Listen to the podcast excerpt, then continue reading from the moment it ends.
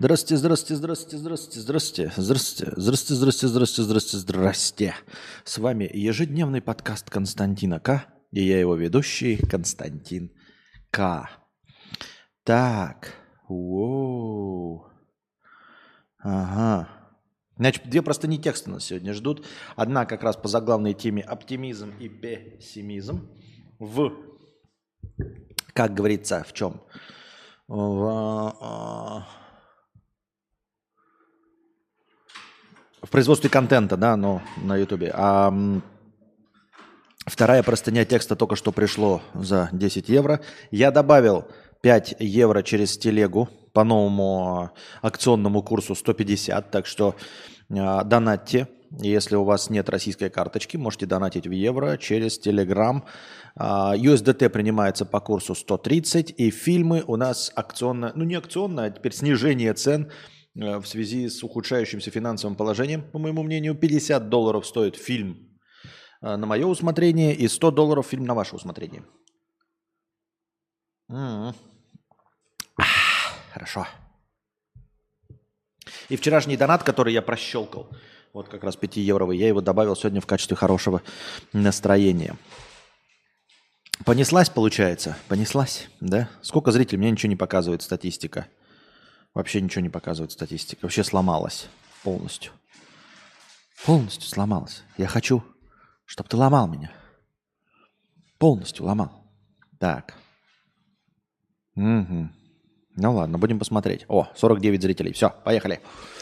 Сделаем нытье великим снова. Доброго вечерочка, Константин.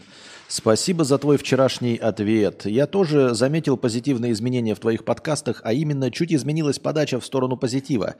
Почти пропал хтонический ужас, хоть я по нему и скучаю. Превьюшки стали на порядок лучше, рад, что ты тоже обратил на это внимание и продолжаешь оттачивать свое мастерство подкастера. Собственно, к этому я вчера и хотел тебя подвести. Но перед тем, как мы окончательно, бесповоротно приступим переступим этот рубеж и навсегда станем позитивными и бесконечно радостными, мне бы хотелось немного набросить негатива на вентилятор и снова обсудить с тобой тему нытья. Не твоего или моего конкретного нытья, а в целом нытья как культурного и общественного явления. Допустимо ли вообще ныть? А если допустимо, то когда и при каких обстоятельствах? Недавно эту тему поднял некий блогер Ле – не знаю, кто это. Думаю, что нет смысла называть его, э, называть тут имена других блогеров и тем самым их рекламировать, так что пусть будет просто Ле. Так вот этот Ле снял часовой ролик, где резко критикует все проявления нытья. В ответ другой блогер, Ре, ответил ему в своем часовом ролике, где он чуть ли не восхваляет нытье. Мне было бы интересно узнать, какую из этих двух позиций занял бы ты. И чтобы мы совсем не ушли тут в абстрактное обсуждение, я кратко распишу обе позиции этих блогеров. Итак, Ле считает что? Первое. В жизни надо всячески избегать нытья избегать людей, которые ноют, потому что нытиков никто не любит, и нытье никому не помогает, ни тебе, ни тем людям, которые тебя слушают. Второе. Ныть другим людям не имеет смысла, так как никто до конца не врубится в твою жизненную ситуацию, в твои проблемы. Даже психолог, который слушает тебя месяцами, никогда не узнает тебя полностью, поэтому он не сможет действительно тебе помочь в твоих проблемах. Третье. Ноют в основном бомжи, дети и свербящие бабы. Поэтому, когда ты ноешь, ты опускаешь себя до их уровня. Как говорится, выбери, какой ты нытик сегодня. Четвертое. Ноющие люди списывают свои неудачи на внешние обстоятельства обстоятельства. То есть, по факту, они в некоторой степени отказываются от ответственности за свою жизнь. Шестое. Если тебе все же очень хочется поныть и эмоции рвутся наружу, то тебе все равно не надо ныть. Тебе надо просто прореветься. Поэтому реветь – это норма, а ныть – нет. Тут Ле признает, что сам ревет стабильно два раза в год. В ответ на это блогер Ре отвечает. Первое. Многие говорят, что нытье это бесполезно и только раздражает других, но нет. Нытье это топливо, нытье это новая нефть. Помните Тома Йорка? Он взял свое нытье и сделал из него музыку, которой наслаждаются миллионы. Вспомните Достоевского, Кавку, Орелла, Шоппенхауэра. Они подарили этому миру по-настоящему великие и глубокие произведения литературы. А как же искусство эпохи декаданса? Это ведь тоже все про нытье. Поэтому нытье – это искусство.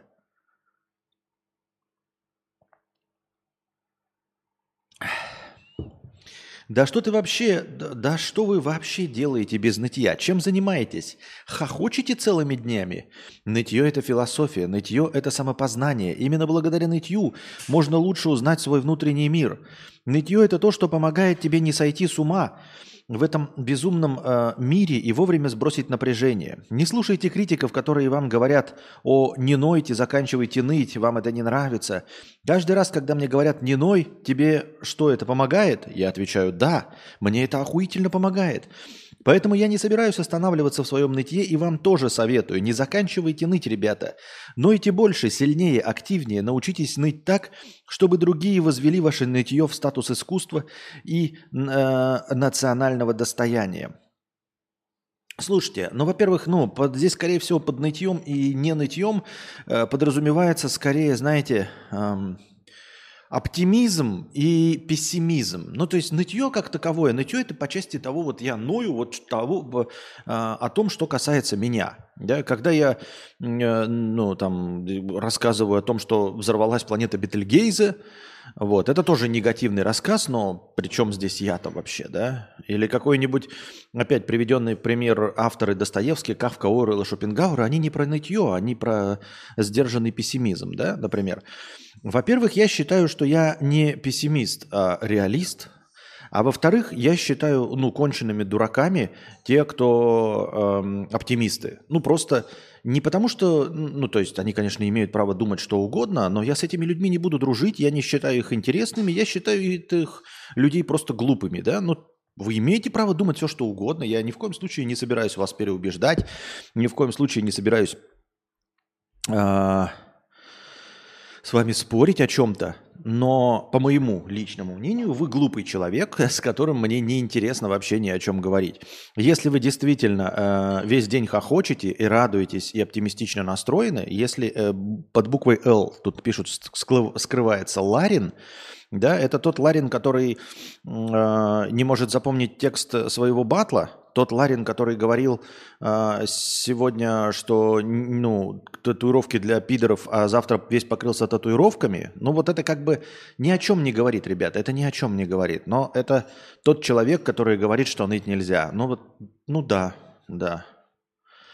Ну типа Достоевский, скажем так, ноет, а те, кто не ноет, да, это вот как Ларин. Это тоже позиция, которая имеет право на существование. Вот.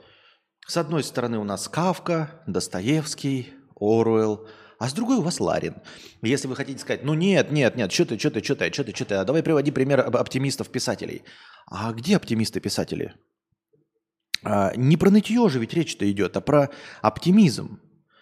Давайте ко мне хорошие произведения, а, вот откровенно оптимистично настроенные, да?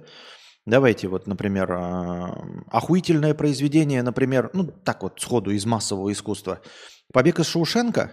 То есть вы считаете, что это оптимизм, когда человек невиновный просидел 25 лет в тюрьме, а потом он выбрался, он же свобода, это же оптимизм, это же радость и розовые очки. Ты что, долбоеб? Человек 25 лет, блядь, просидел в тюрьме, его насиловали в жопу. Или, может быть, вам напомнить про Фореста Гампа, который тоже всего добился в своей жизни, и все у него хорошо, только друг у него калека, а, баба Гам умер, телка его бросала и умерла от спида, и он остался один, а, без любимой женщины, с ребенком от женщины, которая его, в общем-то, не любила, а, ходила направо и налево и употребляла наркотики, и потом умерла от спида. Серьезно? Да? Или у вас охуительно считается Толстой, дохуя позитивным. Это «Война и мир» дохуя позитивный? Или Анна Каренина, в котором э, титульная, не главная, но титульная героиня э, покончила с собой? А э, этот э, Левин, э, по мнению многих критиков, э, тоже двигался к тому, чтобы ну, в общем, тоже суициднуться в конце, потому что не видел смысла существования в, в своем так называемом счастье Скити. Или «Война и мир» – это где шлюха Наташа Ростова прыгала с хуя на хуец, а потом а, обрела счастье с Петей, ой, с Петей, блядь, с этим, с Первым Безуховым, у которой умер брат на войне. Сонечка, которая осталась так до сих пор прихлебателем. Это Вы эту литературу называете позитивной? Или про какой позитив идет речь? Я просто не понимаю. Про какой такой дзен-буддизм? У вас есть какая-нибудь вот литература очевидного оптимизма? Потому что весь оптимизм заключается в том, что человек, блядь, преодолел, э, его насиловали 25 лет, а потом он выбрался на свободу. Ну, он верил в себя, но это не оптимизм, ребята. Вот. А как раз те, кто придерживаются вот этого дур, дурного оптимизма, да, хлопания в ладоши, радости и всего остального, и это те люди, которые не могут сходить к логопеду, это те люди, которые говорили, что татуировки говно, а потом не просто сделали одну татуировку, а сделали себе татуировку на лице – и в-третьих, которые были популярными, пока бросались говном в других людях, в людей, просто в других людей бросались говном. А как только перестали бросаться в других людей говном, перестали просто существовать в информационном поле. А, ну окей, ну окей, тогда, тогда да, тогда, тогда, тогда позитив э, имеет право на существование. Я ни в коем случае не спорю, не спорю, нет, все, все правильно, тут, блядь, все окей. Вино задуванчиков, я не знаю, я не читал. А кто такой блогер Ре? Приятного аппетита. Круто. Вот. И мне бы еще, знаете, интересно было, когда за позитив выступал бы какой-нибудь Канье Уэст. Ну, он тоже как раз вот такого уровня развития человек, да? По, по, по его высказаниям видно. Ну и, и тогда, знаете, вот, например, он писал бы позитивные песни, да, все клевые и классные, и вот у него хитовые песни, там клевые классные Kanye West. Но, скажем так, э, ну, типа, я не знаю. Рина Рагунова, наверное, нихуя себе.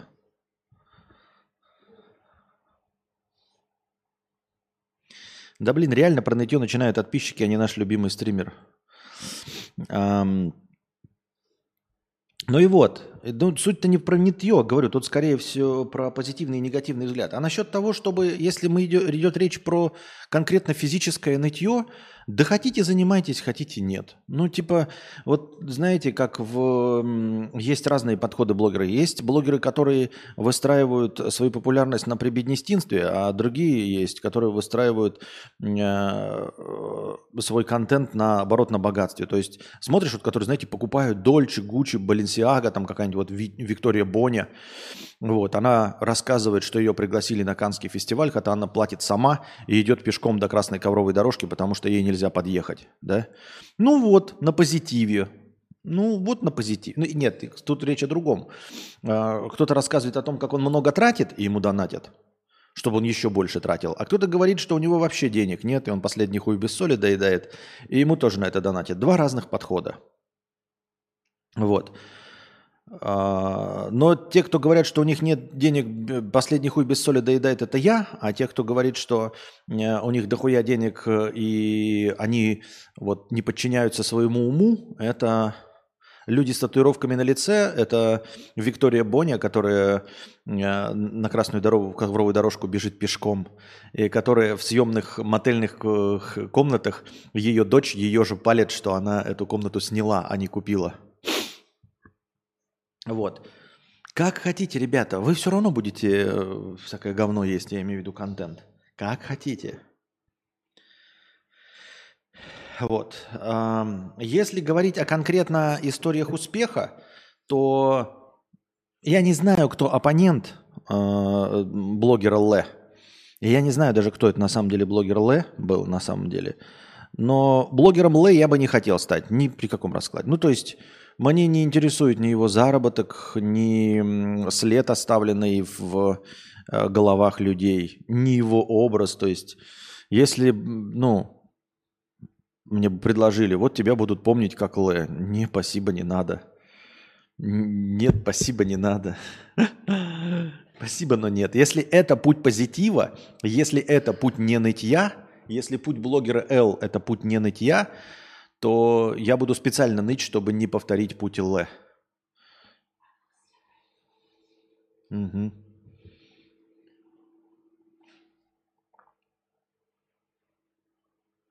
Вот. А нытье точности такой же, как э, контент, как и Если это интересно аудитории конкретно, которая у тебя есть, это как, э, ну, я не знаю, покупки какие-нибудь, распаковка э, товаров с Алиэкспресс, обзоры игр, рецензии на кино.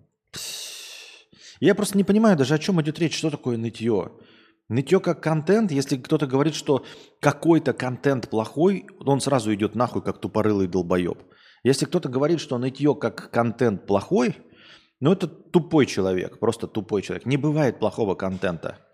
Бывает там какой-нибудь э, не, а, не вполне харизматичный человек, там, не талантливый, да, как ваш покорный слуга. Так я что угодно, я буду хоть сколько угодно позитив нести, это ничего не принесет. А с другой стороны, если будет какой-нибудь, блядь, как вот Kanye West, а, он вам сколько угодно будет ныть, а он и, ны, а он и ноет, он и все время хуйню конченую в Твиттере несет. Его, одни от него отказываются, отменяют кон- контракты с ним, а другие с ним контракты заключают, потому что он конченый. Понимаете? Поэтому это все вообще не имеет никакого значения. Контент, он как бы интересный или нет, в зависимости от того, э, талантливый человек или нет.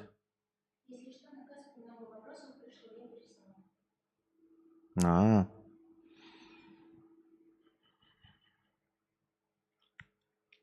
Если есть мечта, психологически быть к этому готовым, сила мысли, визуализации и так далее, для тех, кто смотрел, понятно, о чем пишу. А, походу посмотрел видос Рины Драгуновой про Ларина. Нет, не смотрел. Я даже не знаю, кто это такая. Да на самом деле кому-то как удобно и кому как по кайфу. Кто-то ноет, прет про, на пролом, кто-то ноет, но тоже встает и делает. Э, так что каждому свое. Да и тем более, что в конечном итоге, ребят, все равно все сдохнем. И вот как раз сдохнем, это, это пессимизм, понимаете? Че бы вы там, оптимисты, себе, блядь, не накручивали, какие бы вы там татуировки себе на лоб не наносили – как бы вы там охуенно не проникались и не плакали два раза э, в год, в конце концов сдохнешь и ты, и я, и блогер R. Все сдохнем, понимаешь? Пессими... Э, оптимизм не победит, никогда не победит, потому что в конечном итоге мы все умрем. И вот, понимаешь, самый последний довод королей. Что в конечном итоге э, истина и правда в последней инстанции? Смерть. Смерть. Понимаешь? Смерть.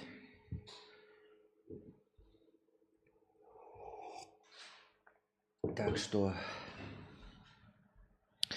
переоценивать тоже значимость того, что ты там делаешь, э, э, под каким знаком. Да серьезно, можно ныть и быть счастливым, если мы имеем в виду в узком смысле просто там посвятить свою жизнь нытью и в этом нытье упиваться и быть счастливым.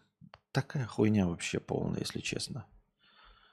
Для каких целей не ныть? Я просто даже не понимаю вообще фундаментально, о чем, о чем разговор. Как можно не ныть и для чего? Ну, то есть, имеется в виду, э, на все смотреть оптимистично, ну, ты просто конченый дурак. Ну, типа, ты можешь сколько угодно смотреть на все оптимистично, но в конечном итоге ты умрешь. Так. Про знаки судьбы. Магистр знаковедения, 10 евро. Открываем окошки. Сейчас будет душно. Зачитай, Костик, мою простыню. Простыня текста про знаки судьбы, дорогие друзья. Давайте сегодня поразмышляем над знаками судьбы. Мне кажется, что я иногда вижу некие знаки. Для других людей это может показаться случайностью, и для меня тоже, но иногда эти случайности выглядят очень не к месту, словно адресованы именно мне. Ну, во-первых, для этого существуют психологические термины, да, когда человек э, интерпретирует обычные э, вещи вокруг себя как знаки свыше – А, вот. Как я решила об этом написать? А вот случайно включила стрим Костика, ткнула пальцем в жопу и попала на момент, где Костик читает комментарий от пищика, который предлагал сделать тебе разбор матрицы судьбы. К слову, я тоже делал разбор этой матрицы не так давно. Вот решила, может, этот момент и есть знак, что стоит этим поделиться. Ведь стримов много, и все они длинные, а я попала именно в этот момент, хотя и не смотрю регулярно. Расскажу коротко про некоторые случаи. Позже расскажу про то, как нашли, нашла и потеряла работу, и какие знаки были там. А, во-вторых, я не знаю, что тут дальше, да, но я хотел бы напомнить, помимо вот этой вот э, ошибки, возникающей вследствие того, что человек хочет видеть логику там, где ее нет. Ну, то есть э, он видит в, абсолютно обычных событиях знаки. Э, об этом фильм число 23, где Джим Керри сходил с ума. Вот, везде видя число 23. Ну, хочешь увидеть? Ну, увидишь его число 23. Только его э, никто тебе не подсовывал. Чаще, чем каким-то другим людям оно не встречалось и вообще, в принципе, ничего не значило.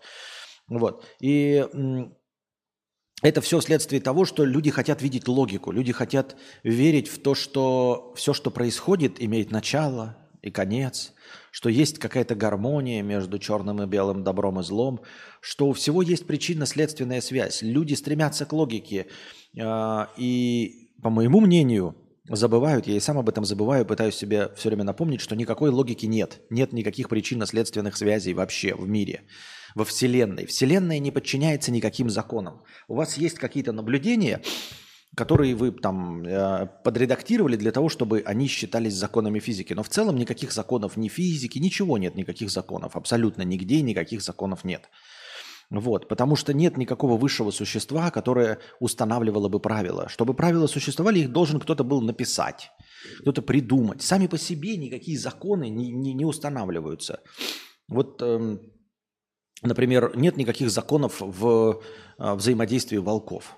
Почему? Потому что им никто их не придумал. Поэтому глупо полагать, что у Вселенной да, есть какие-то законы логики. Потому что для того, чтобы... Вот закон у нас есть, ну, который работает или не работает, уголовный кодекс, да, э, там э, административный кодекс, там семейный кодекс, еще что-то. Это установленные, придуманные правила – но они выдуманные людьми, и только люди им подчиняются. Люди могут им не подчиняться, потому что на самом деле закона такого не существует, мирского, вселенского. И вот у Вселенной тоже нет никаких ни физических, никаких законов. Но человек стремится к этому. Не знаю почему, это какая-то ошибка в голове. Он все время стремится найти какие-то причинно-следственные связи. Что если болит колено, то пойдет дождь. Хотя связи между болезнью колена и дождем нет никакой, как мы понимаем да, что нет никаких примет, что черная кошка тоже не вызывает никаких неудач. Вообще-то не вызывает никаких неудач. Нет такого вселенского закона, нет никаких знаков. Потому что для того, чтобы были знаки, их должен был тебе кто-то подавать. Кто их будет подавать? Там никого нет, ребята. Там никого нет. Никто не наблюдает, не смотрит. Никто не хочет тебе помочь. Никто не смотрит на твою карту желаний и всего остального. Единственная причина, по которой это может работать, это самовнушение – то есть ты видишь черную кошку и помнишь и веришь по какой-то твоей больной причине, что это вызывает неудачу. И дальше ты делаешь все, чтобы эта неудача случилась. Спрашивается, зачем? Неудача. Разве ты хочешь неудачу? Нет, не хочешь. Искренне не хочешь? Искренне не хочешь. Но еще меньше ты хочешь нарушения правил. Еще меньше человек готов э, к нарушению закона. Понимаете, это вот та же вот самая логика, типа, ну, как знаете, э, вот расистами бывают, там, э, националистами бывают там сами по себе евреи. Такое бывает. Потому что вот э, логика того, что они поверили в то, что какая-то нация лучше других, и потом они узнают евреи, они говорят, я хочу там, типа, ну, я не, не, не условно говорю, да, что, типа, они тоже достойны наказания. Лишь бы это правило работало, понимаете? То есть я уверен, что люди, которые верят во всякую эзотерику, карты, таро и все остальное, а, если ты им предскажешь по картам таро в день какую-то неудачу, они себе эту неудачу подстроят. Хотя по-честному ее не хотят. Но еще меньше они готовы мириться с тем, что таро не работает, что астрология не работает. Понимаете? То есть лучше, пускай мне будет плохо, но я буду жить в привычном мире, в котором я знаю правила игры, чем жить в мире Константина К., который говорит, что правил никаких нет. Что я могу умереть даже в самый удачный для меня день. Что после того, как черная кошка перешла, я могу получить деньги, равно как и наоборот. Если мне должна быть какая-то примета удачи, я могу получить неудачу, сломать ногу и умереть в этот день. Я не хочу жить в таком мире, где нет никаких правил. Поэтому если я вижу перед собой черную кошку, я сам пойду, запнусь и сломаю себе ногу.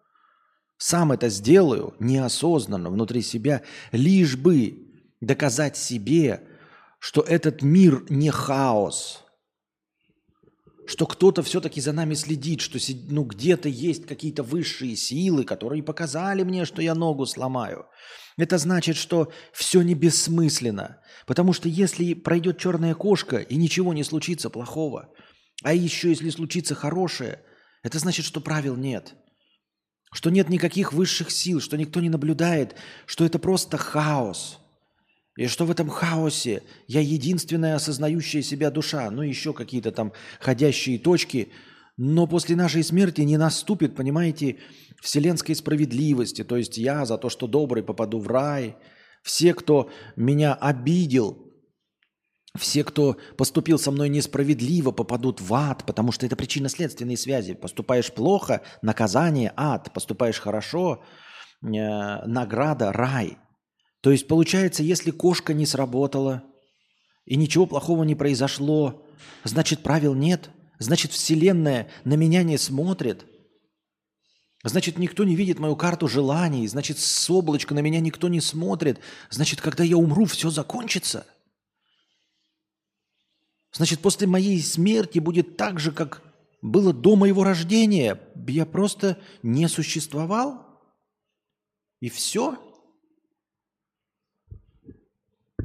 Значит, я бегу в этом мире хаоса, и, и я надеюсь, что обидчик, который ну, что-то мне напакостил, он когда-то понесет, а, а он не понесет наказание. Что я побежу, победю в этой гонке успеха, если буду делать что-то правильно. А ведь я не победю, потому что нельзя делать что-то правильно, ведь нет никаких правил, по которым правильно. То есть я ничего не могу сделать, чтобы победить. Это хаос. Я не хочу жить в таком мире. Не хочу. Поэтому, увидев черную кошку, переходящую дорогу, я пойду и сломаю себе ногу. Сам сломаю. А потом сам поверю в то, что кошка предсказала мне. Это значит, что в нашем мире есть магия. Есть справедливость. Есть плохие приметы, есть хорошие приметы – это значит, что в моем мире есть карма. За плохие поступки ты получишь наказание, за хорошие получишь награду. А в конце нас ждет рай или ад. Недавно, продолжаем, мама рассказала мне, что в детстве был такой период, когда совсем не было денег. Э, и мне нужны были очки за 50 евро. И мама думала все время, откуда взять деньги – Позже как-то раз мама стояла у банкомата, перед ней был мужик, который обналичил целую котлету денег, но именно 50 евро не забрал и ушел. Вот и что это? Это воровство. Твоя мама украла 50 евро. Твоя мама украла 50 евро, ведь он ей не дал их. Он их забыл. Но это не, не ее деньги, это его деньги заработанные. Это было воровство. Вот и все. Твоя мама украла деньги. По законам Российской Федерации это тоже воровство. Просто за этим воровством никто э, не будет вас преследовать, да? Но в целом, если ты взял чужую вещь, даже если она лежала потерянной, это воровство. Вселенная прислала маме так желанные 50 евро, или это была проверка на честность? Мама отдала эти деньги мужики... А, отдала, извините, я не дочитал. Мама отдала эти деньги мужику, но ведь могла оставить себе. А с другой стороны, эта вселенская благодать не зашла. Как понять ху из ху? Нет, твоя мама поступила правильно. Она поступила как э, человек. Э, но другое дело, что награда за этим никакая не последует, естественно, потому что никто никого награждать, награждать не будет. Извините, что не дочитал. Надо хотя бы абзац до конца дочистывать, да? Тем не менее, она поступила правильно. О чем э, ты говоришь? Вот что это было? Это было ничего. Это было ничего. Это была случайность как и все в мире. Понимаешь, когда ты ломаешь ногу э, после черной кошки, и ты спрашиваешь, вот что это было? Это было ничего. Потому что миллионы людей ломают ноги без черной кошки. А ты просто обратил, вот ты упал такой и сломал ногу, и такой, блядь, что же сегодня было? И давай высасывать. Черная кошка... Нет, не было. Может, блядь, что было? А, баба с пустыми ведрами, точно. А нет, тоже не было. Блядь, что же было? А, ножницы приснились. А приснились ли они тебе, дорогой друг? Ты уверен, что приснились? Вот. Хотела купить мотокуртку. Я была на машине, но возле мото- мотомагазина не было возможности припарковаться, так как шел ремонт дорог. Пришлось идти пешком около 20 минут по окружному пути. Как только я вышла из машины, начался дождь. Этот район я совсем не знаю, поэтому шла по навигатору. Навигатор начал блуждать, заблудилась и я, но все же дошла до магазина. И оказалось, что моего размера нет. В итоге я мокрая, без куртки, просрала много времени, заблудилась. А ведь это все было знаком судьбы, что не стоит туда идти, так как моего размера даже и нет. Это не знаки судьбы. Я тоже вам это описывал и тоже завязываю. Это не знаки судьбы. Это ты ищешь неудачу. Не было никаких знаков судьбы. Ты просто ищешь неудачу. И все. И это ты ее генерируешь. И признаки были у этого. Понимаешь? То есть на самом деле где-то в глубине, внутри себя ты наверняка, когда шла в этот магазин, ты до этого читала какие-то отзывы об этом магазине. И там, краем глаза, ты прочитала, что в этом магазине на самом деле никогда нахуй нет самых распространенных размеров что все, что если вы хотите купить там хорошее, нужно делать под заказ. Если вы придете, там будут либо супер мелкие размеры на детей, либо супер большие на жердяев. А распространенных размеров курток там никогда нахуй нет. И ты это помнила и знала, но все равно поехала туда. Вот. И поехала в тот момент, когда ты не хотела попадать в этот магазин, потому что ты не хочешь эту куртку покупать, потому что у тебя денег нет. Но психологически ты не готова с этим смириться, и поэтому ты едешь в момент, когда э, вся стоянка будет занята. Ведь можно поехать рано утром к открытию. Можно поехать в, там э, еще в какой-то день. Но ты поехала в обеденный перерыв, когда там точно будет заставлено. Хотя ты знала, что возле этого магазина находится самая популярная столовая. И в обеденный перерыв там точно будет занята вся стоянка. Но ты поехал, потому что ты не хотела попадать в этот магазин. И пошла потом в округе. И ты не могла себе просто-напросто, ты сама себе с моему внутреннему я не могла признаться, что куртка тебе нахуй не нужна, и ты не хочешь ее покупать. И поэтому твое тело целиком и полностью этому сопротивлялось. И поэтому ты вышла и не прочитала якобы прогноз погоды о том, что может быть дождь. Понимаешь? И еще пятое-десятое. Страдаю от шаурмячной зависимости – Вечером после работы часто еду, еду взять за щеку этот вид пищи. Однажды решила, что все, больше никаких шаурм и прочих фалафелей. Но у меня на работе был плохой день, поэтому решила это нивелировать шавухой.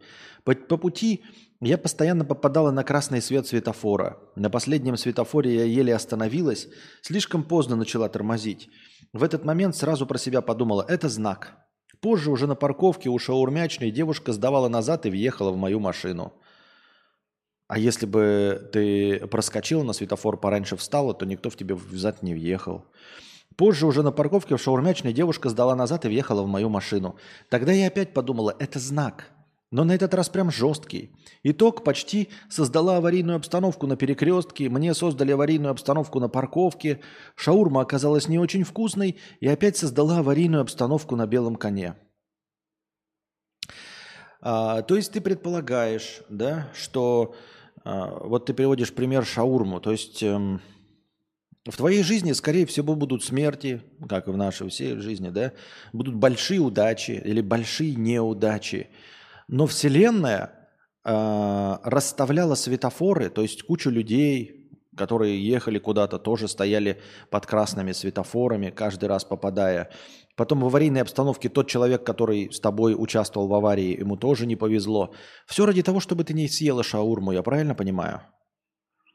Все ради того, чтобы ты не съела шаурму.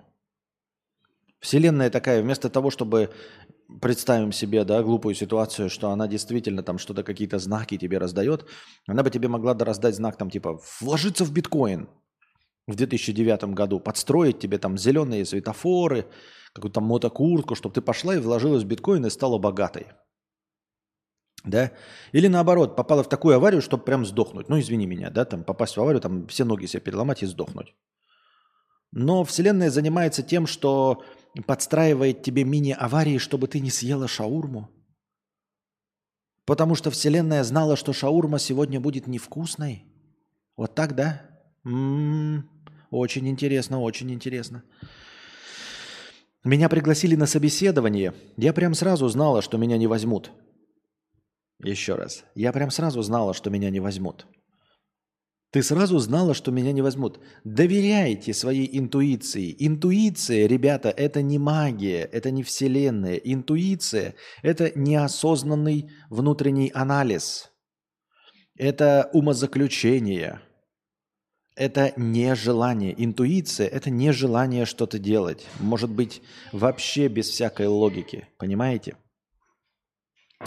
Я сразу поняла, что меня не возьмут, так как для такой работы слишком слабый кандидат, но решила поехать, просто чтобы попробовать себя. По пути в бизнес-центр я увидела две аварии, в меня чуть не въехала машина на перекрестке, не было места, где оставить машину, на обратном пути сломался светофор, и на самом большом перекрестке моего города случился хаос. В этот день прямо с утра у меня было плохое предчувствие. Было ли это предчувствие знаком? Нет.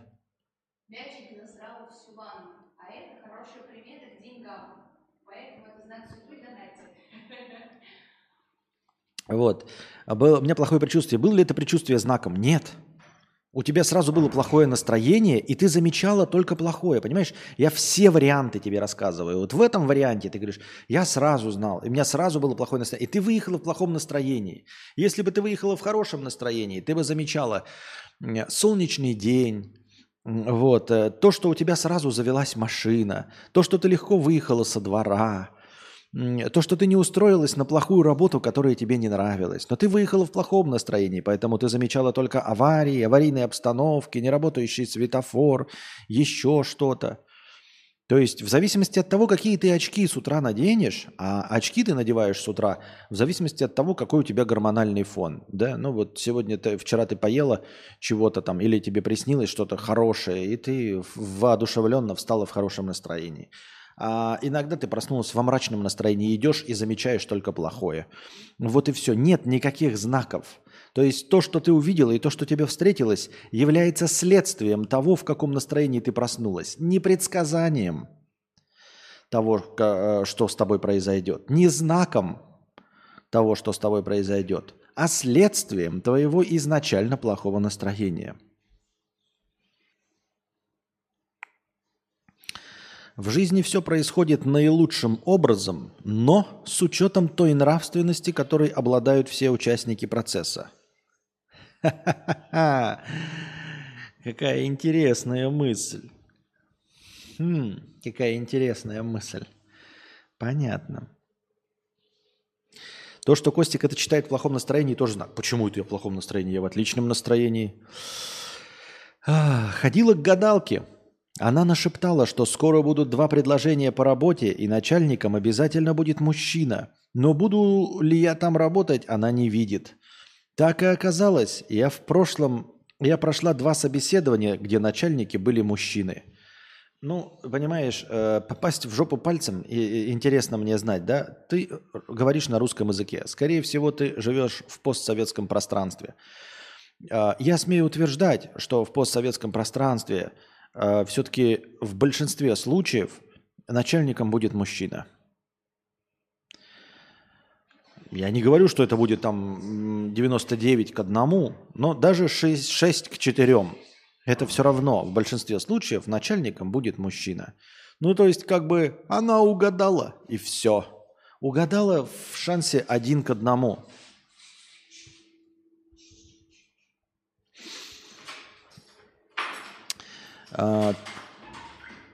Так и оказалось, я прошла два собеседования, где начальниками были мужчины. Обе работы с графиком 5 на 2. Мне сказали, что перезвонят в понедельник и скажут, берут или не берут.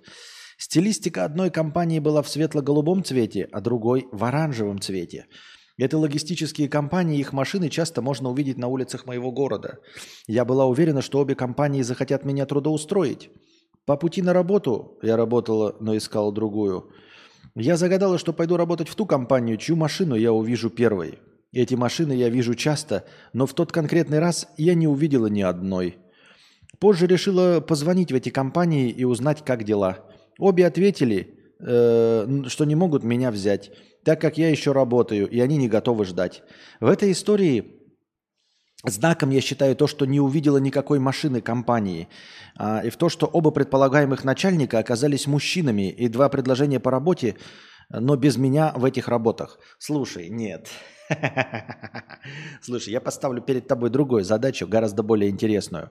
Ну, серьезно, ты поставила э, условие увидеть одну из этих машин, голубую или оранжевую, но это же полная хуйня.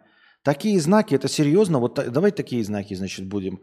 Э, э, ты еще будешь э, управлять своей жизнью на основе э, вот таких условий.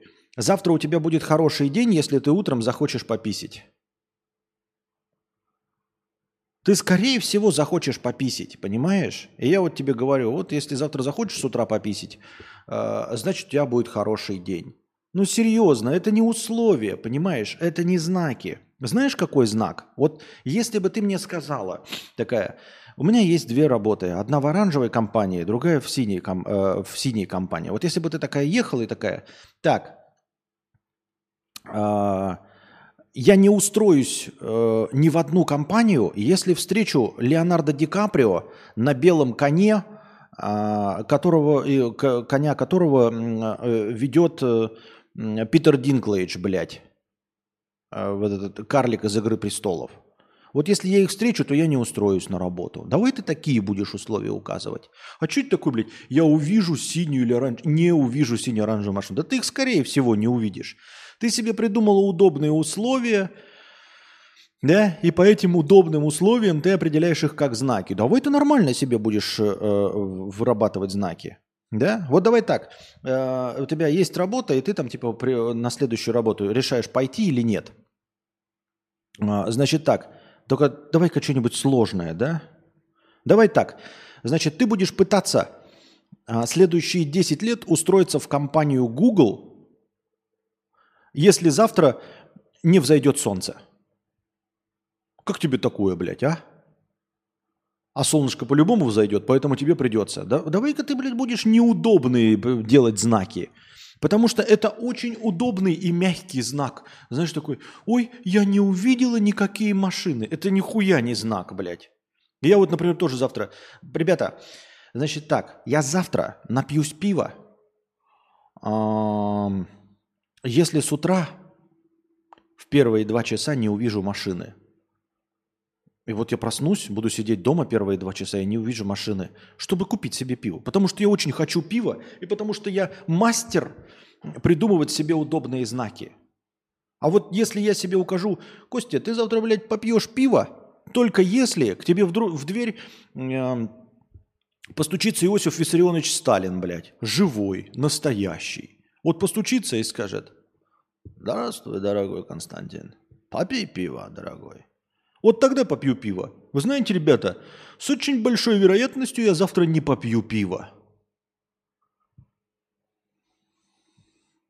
Да-да-да, если завтра встану с правой ноги, будет зарплата 10 тысяч баксов, а если с левой 11 тысяч баксов. Давай так, вот ты вот эти оранжевые и синие компания, давай так, если завтра э, ты не встретишь а, розовый Кадиллак Эльдорадо, такой, который приблизительно, хотя бы приблизительно такой, который подарил Элвис Пресли своей маме, если ты не увидишь такой Кадиллак Эльдорадо, то ты будешь усираться и в течение года пытаться устроиться на работу в оранжевую или синюю компанию. Вот если увидишь, то тогда да, действительно, э, твоей судьбы, судьбы в оранжевой и синей компании нет. Но если ты не увидишь розовый Кадиллак Эльдорадо с открытым верхом, какой Элвис подарил своей маме, то тогда милости просим, блядь. Ты усираешься и добиваешься работы в, в оранжевой или синей компании. Ну что это такое? Афанасий пишет, в психологии это называется скрытые контракты. У меня такая же байда. Если не наступлю сегодня в лужу, то будет заебись. Вот, оказывается, даже есть термин для этого – скрытые контракты. Хотела заказать разбор матрицы судьбы, так как я не из РФ, то есть сложности с оплатой. Одна матрициолог предлагала за разбор оплатить через ее сайт или Бусти. Через два сервиса мне никак не получилось оплатить. Позже все-таки мне получилось оплатить. Мне присла... А, кстати, вы знаете, да, что ребята вас будут преследовать удачи, если вы будете мне донатить? Вот если это уже неоднократно замечали люди в чате, не дадут мне соврать. А вы думаете, почему у меня много постоянных донаторов все время те же самые лица донатят? Потому что они знают секрет. Если ты задонатил Константину, то тебя э, ждет э, ближайшая неделя удач во всех твоих начинаниях. А если не задонатил, то обычная. А, напоминаю вам, ребята, что у нас э, последний рывок – Новая фишечка «Последний рывок», и мы движемся к нулю. Как только наступит первый ноль хорошего настроения, я смотрю на количество лайков, прожатых вами, умножаю их на 10 и добавляю в качестве хорошего настроения. Поэтому прожимайте, дорогие друзья, лайки, чтобы к моменту первого наступления красной зоны мы совершили мощнейший последний рывок. Итак, у меня было две машины. А нет, не туда. Одна матрициолог предлагала разбор оплатить через сайт или через Бусти. Через два сервиса мне никак не получилось оплатить. Сервис, сервис. Как правильно, блядь, опять? Я опять забыл, сервис или сервис? Позже все-таки мне получилось оплатить. Мне прислали мой разбор, а это оказалось говно говной. Как и любая матри... разбор матрицы судьбы. Вместо какой-то интерпретации мастера, рекомендаций, взгляда со стороны, я получила просто описание энергий, которые и без этой хуйлогини я легко нашла в интернете. То есть просто копипаста, не разбор. Не было ли это знаком судьбы, что не стоит оплачивать это говно? Ну, знаком судьбы, что не стоит оплачивать это говно, а, было то, что это говно. И как бы и не работает. Вот что служит знаком судьбы. С Boosty никогда не было проблем, но в этот раз были. А я ведь поднатужилась, чтобы э, друг из Беларуси оплатил. Не было ли это знаком? Нет, знаком было то, что э, матрицы судьбы не работают вообще никак, никуда, ни зачем. Вот что было знаком. Понимаешь, то есть такой, знаешь, типа, я заплатила цыганке, э, и она меня обманула. Но мне так долго не хотелось вытаскивать деньги из кошелька. Было ли это знаком? Нет. Знаком было то, что перед тобой стоит цыганка. Вот. И ничего хорошего на тебе принести не могла, и сказать ничего не могла. Э, не надо было платить цыганке ни при каком раскладе. Проверено, всегда везет после донатов Константину. У меня было две машины – Владимир Миронов докинул нам хорошего настроения для привлечения удачи, получается. Спасибо большое, Владимир Миронов. Тысячу рублей для привлечения удачи. Надеюсь, удача тебя действительно постигнет, дорогой друг. Спасибо, спасибо. Итак, у меня были две машины не в собственности. Просто постоянно ездила именно на двух. Неплохо ты живешь со своей удачей. И прошлой зимой одна э, за другой начали ломаться. Причем несколько раз были идентичные поломки одновременно, хотя это совсем разные машины. А, знаешь, машины стали ломаться не потому, что это знаки, а потому что все ломается. Я тоже в детстве вот любил думать, что это неудача. Нет, ребята, ломается все абсолютно. Вот. По Вьетнаму особенно видно, что ломается а, даже какие-то здания, просто трещинами исходят и разрушаются. Даже камень разрушается, все разрушается, и бетон разрушается. А, все имеет свойство ломаться. И если у тебя есть машины, то есть со временем они будут чаще ломаться. А, и обе будут ломаться. А потом еще чаще будут ломаться. И дальше все будет чаще и чаще, потому что они будут становиться все старше и старше. Знак, что нужно копить деньги и покупать новую машину. Вот. Или вбахать деньги в какой-то э, э мощнейший монструозный ремонт. А, понимаешь? Ты какие-то знаки вообще не те видишь, если честно. Если интересно, то Peugeot 308 и в Chevrolet, Lu, Chevrolet Lumina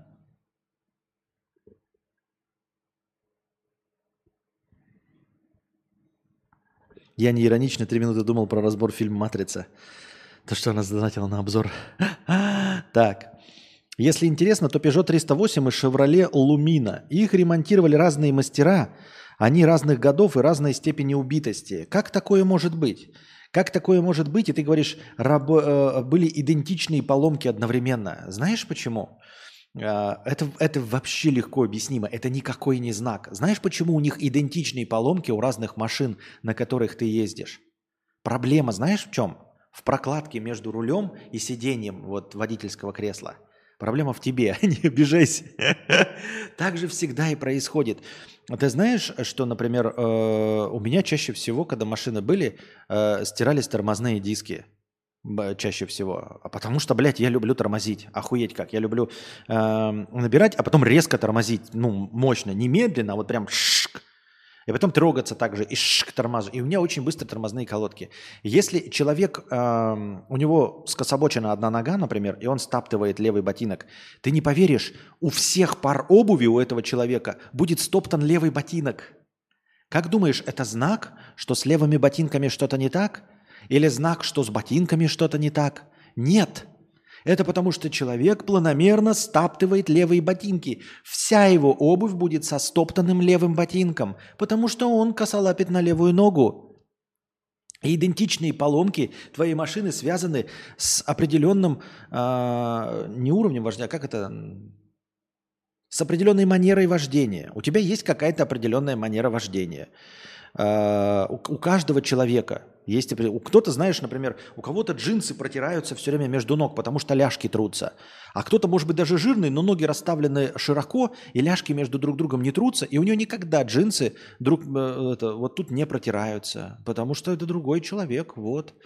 Это манера ношения джинса, у тебя манера э, вождения автомобиля – ты где-то что-то делаешь. Вот у тебя, например, ломается коробка передач. А потому что ты нихуя не умеешь пользоваться коробкой передач. Потому что ты не дожимаешь сцепление. Потому что ты планомерно не дожимаешь сцепление. И у тебя и на Мазерате первая проблема это будет, блядь,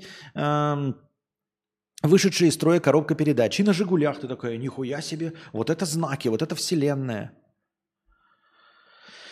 Как такое может быть, что ломаются те же части одновременно по нескольку раз? И это не расходники, а именно поломки. Генератор, бачок антифриза, тормоза, ремень ГРМ, рулевая колонка, утечка масла, колеса прокалывало и прочее. Ну, колеса прокалывают это потому, что, э, ну, вот если у тебя часто прокалывают колеса, значит, вы неаккуратно ездите не смотрите на ямки. То есть вы просто постоянно где-то бьетесь обо что-то. Или э, тупо где-то по дороге к вам домой или там э, на работу есть какое-то слабое место, в котором вы все время протираете шину, или там, где кто-то разбрасывает болты постоянно. Вот. А все остальные поломки я объяснил. У меня, если москвич просто день не сломался, уже вселенский знак невероятной удачи. Вот видишь, как Олдкар смотрит на твою ситуацию. Ты думаешь, что это плохие знаки тебе о чем-то говорящие, а Олдкар радуется дню, когда его москвич не сломался. То есть для него норма, когда он ломается. Без преувеличения этот сезон поломок длился три месяца. Вся зарплата уходила только на ремонт. Я исключаю нечестных мастеров, так как их было двое, и никто из них не знал, что у меня две машины одновременно ломаются. В тот момент мне казалось, что это проверка на прочность или знак того, что мне стоит больше интересоваться инженерией машин, или знак, что надо меньше ездить за рулем. Я даже к гадалке сходила. Но что это было э, за знак, я до сих пор гадаю. Вот это интересный взгляд, смотри. Мне казалось, что это проверка на прочность. Кто тебя проверяет? Никого нет. Еще раз. Никого нет. Никто тебя не проверяет, потому что за тобой никто не наблюдает. Не потому что ты неинтересный человек или не стоящий, или плохой, а потому что просто никого нет. Ты сидишь в пещере и думаешь, что ты в тюрьме, и что ходят надзиратели, что работают какие-то камеры слежения. Нет никаких камер слежения. Никого нет. За воротами пещеры никто не следит. Ты можешь просто уйти. Ты просто можешь встать и выйти из пещеры. Нет ни охраны, ни начальника тюрьмы, ни вертухаев на вышках, ни собак, которые за тобой следят. Нет камер видеонаблюдения, по которым они э, отслеживают твое плохое или хорошее поведение и дают в награду печеньки или э, пересоленную похлебку. Никого нет. Ты просто сидишь одна, тупо в пещере. Выйди из пещеры, осмотрись вокруг. Никого нет. Вот. Проверка на прочность. Тебя никто не проверял. Или знак, что стоит э, больше интересоваться. Тебе никто не давал знак. Нет никого. Что это за высокомерное э, представление о том, что кто-то сидит, блядь, да, там, э, за компьютером и, и раздает тебе знаки? Вот нехуй больше делать, как каждому из 8 миллиардов. Или ты такая особенная, что тебе одно из 8 миллиардов кто-то сидит и какие-то знаки, блядь, подает. Или знак, что мне стоит больше интересоваться инженерией машин. Для чего? Ребята, ребята, давайте дадим ей знак, что ей надо больше интересоваться инженерией машин, чтобы что? Чтобы больше ремонтировать машину или чтобы лучше ее ремонтировать? А машина это какая-то, это какой-то священный грааль? Все эти наблюдатели во Вселенной невидимые, они, они э, сосредоточены на том, чтобы машина хорошо работала, но тебе досталась эта вот единственная машина вселенская, которая важна для всего сущего. И поэтому не дают тебе знаки. Или в чем смысл? Положим, у тебя есть какая-то задача. Подать соль, да? Как в старом анекдоте. Но при чем здесь машина?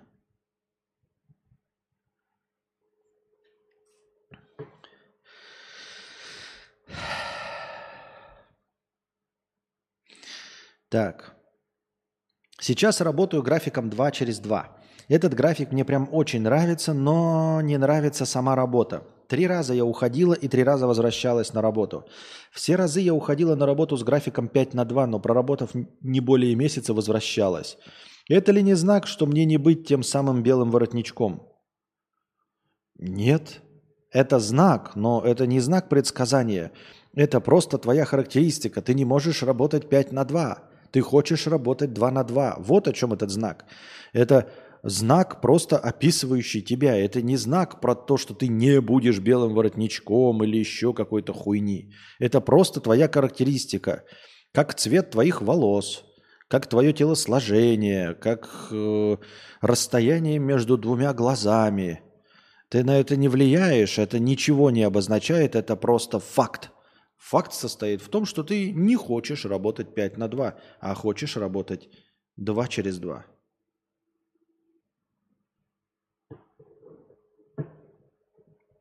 Мудрец, ты задолбал. Как ты можешь такое говорить, не раскидав э, карты Таро и натальные карты, и не подышав маткой? Во-первых, с чего ты взял, что я прямо сейчас не дышу маткой? Ты видишь, как я подергиваюсь? Это именно потому, что я дышу маткой. Насчет остального справедливые замечания – было время, когда я совмещала две и даже три работы, но у всех был договорной или скользящий график. А с работой 5 на 2 мне прям не везет. С работой 5 на 2 мне, тебе прям не везет. Знаешь, а мне прям не везет эм, с работой в офисе. Вот мне прям с работой в офисе не везет. Это невезение называется «я не хочу нахуй работать в офисе». И вот мне прям не везет. Знаешь, вот прям не везет. Вот я Прихожу на работу в офис и увольняюсь сразу. Вот и потом опять увольняюсь. Такое невезение большое. Вот прям такое невезение. У меня еще, знаешь, что не везет мне? Мне не везет с похудением. Вот прям не везет. Ребята, это, наверное, какой-то знак. Какой-то знак. Я вот только сажусь на диету, начинаю есть, блядь, вареное брокколи, да, и цветную капусту на пару, а потом что-то какое-то вот неудача какая-то, вот невезение прям – что-то вот как-то пальцы сами набирают, я заказываю пиццу, еду за бургерами, покупаю ящик пива, и неудача, диета. Вот не везет мне как-то с диетами, понимаете? И сразу бах, не повезло с диетой. Опять на другую диету сел, значит. Меньше ешь, маленькими порциями, да, вареную куру, вареную гречу. Опять два дня сижу, а потом какое-то помутнение, какая-то неудача, какой-то знак судьбы. Я бы даже сказал, э, знак вселенной – Сразу. Опять. Что-то, вот знак такой, знаете, еду, еду, еду, еду, и заехал и купил ящик пива. Вот что это за знак? Не понимаю. Наверное, тоже мне нужно какую-то матрицу судьбы, наверное, проанализировать. Что это вот за неудача? Почему у меня вот не складывается с диетами? Какая-то неудача, да, постоянная. Вот. Пойду купил пиво, опять мясо нажарил, э, хлеба купил, э, пиццы заказал, шаурму съел. Как это постоянно вот такая вот какая-то неудача меня преследует. Это, это знаки, знаки, знаки, да? Я могу пройти собес, даже поработаю некоторое время, но не останусь там на постоянке по разным причинам. Та же самая хуйня. Вот, вот та же самая хуйня, абсолютно. Я, значит, прочитаю про диету, два дня на ней посижу, а потом и, и все равно на ней не сижу по разным причинам. Иногда куплю пиво, иногда куплю пиццу, Потом другая совсем причина. Куплю э, 4 килограмма роллов. Потом другая причина. Куплю, возьму бургеров, блядь, обожрусь. Все время разные причины. Как-то вот не складывается у меня с диетами, да? Точности такая же, как у тебя. Наверное, знаки, да.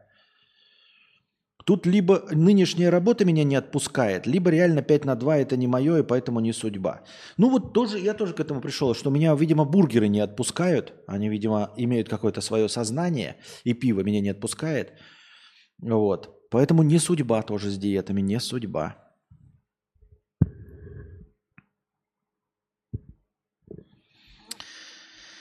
Да, if I could save time in a battle. Абсурда студию, тысяча рублей на хорошее настроение. Спасибо большое. Надеюсь, удача будет со мной всю неделю. Обязательно будет удача с тобой всю неделю, дорогой друг. Подождите-ка 5 секунд, я сейчас налью себе чайку. Я буквально быстренько, не, не на долгую писинг-паузу. Я пошла на пятиминутный антрахт. У меня антрахт. Девочки. Поехали дальше. Так. Костя сегодня моргает столько, у меня аж глаза заслезились. Тоже знак неудачу пост. То, что все время э, не зашел. Да блин, э, что-то я не пойму, кто-то дует мне, что ли, в один глаз и, и слезятся глаза.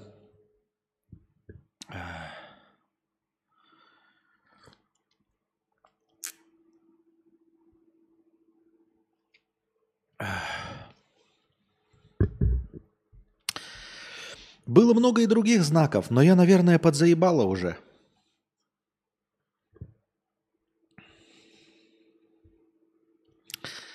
А, расскажу про последний.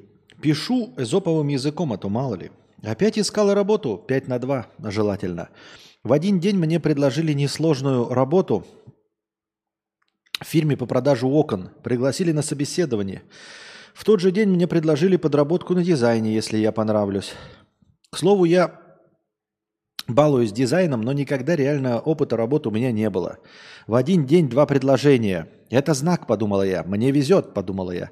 Как может быть э, знаком везения два предложения? Ты не можешь же два предложения одновременно принять? Или я не понимаю? На следующий день у меня обследование, а, собеседование, извиняюсь. На следующий день у меня собеседование и сдача работы по дизайну. Это интересный проект, но мне толком не объяснили, что именно хотят. Просто сказали, ты дизайнер, тебе виднее. На эту работу я потратила всю ночь. Мне надо было сделать дизайн мерча. Заказчик хотел, чтобы бы основной была фотография, но я отговорила, так как это фотография плохого качества. И получится хуйня. Но он и не настаивал. Я предложила нарисовать, перерисовать эту фотографию. Все было бы так же, просто рисован, рисованным, а не фотографией. А, и он не был сильно против или за. Просто сказал, ты же дизайнер, поэтому сделала именно эту задумку.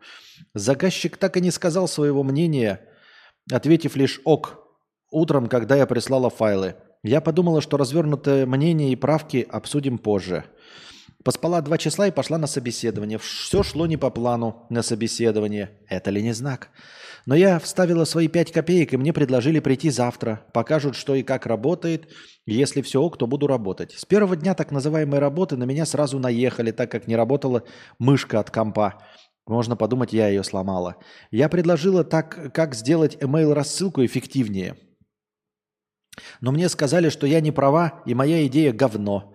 Да-да, Зато правы люди, которые не в курсе, что беспроводная мышка работает на батарейках. Тогда я сказала, скажите, как делать эту рассылку, я сделаю по-вашему. На это мне ответили, что я деру глаза, и как мне не стыдно вообще. В кабинете появилась машкара, которая слетелась на клубнику. Чего?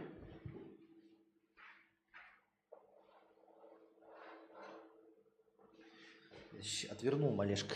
Отвернул маленько вентилятор. В кабинете появилась мошкара, которая слетелась на клубнику. А так называемая коллега из собственницы клубники сказала, что это из-за того, что я пришла к ним вся такая вонючая и привела с собой мошек и вшей.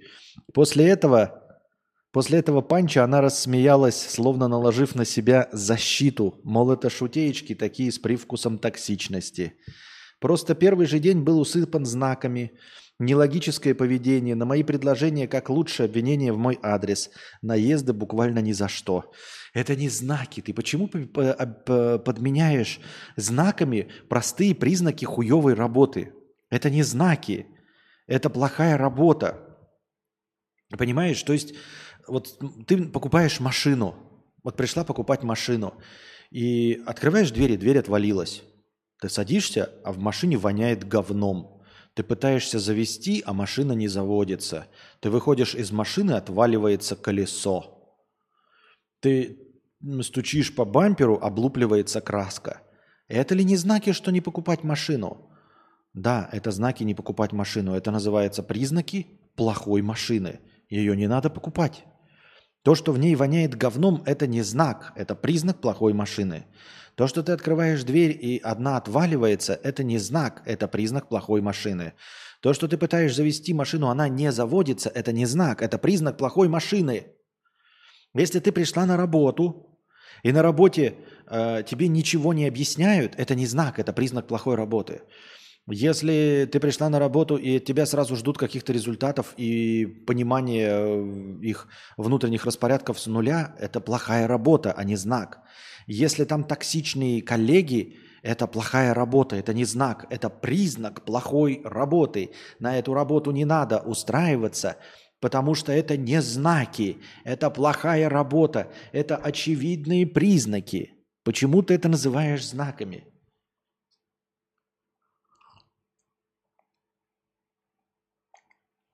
А такой, стоишь на дороге, на железной дороге и мчится на тебя поезд.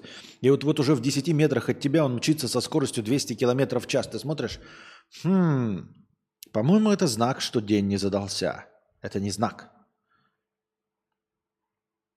Я тебе рассказываю. Да, ты, например, покупаешь э, какую-нибудь еду в кафетерии, отрезаешь кусок, кушаешь и чувствуешь плесень. Хм, это, наверное, знак, что блюдо плохое. Нет, это блюдо плохое, это не знак, это признак. Безумно можно быть первым, безумно можно через стены. Ой, какой вкусный манговый сок, божечки мои. Так, Просто первый же день был усыпан знаками. Да не первый день усыпан знаками. Это обозначает, что работа настолько плохая, что ты в первый день увидела все негативные части.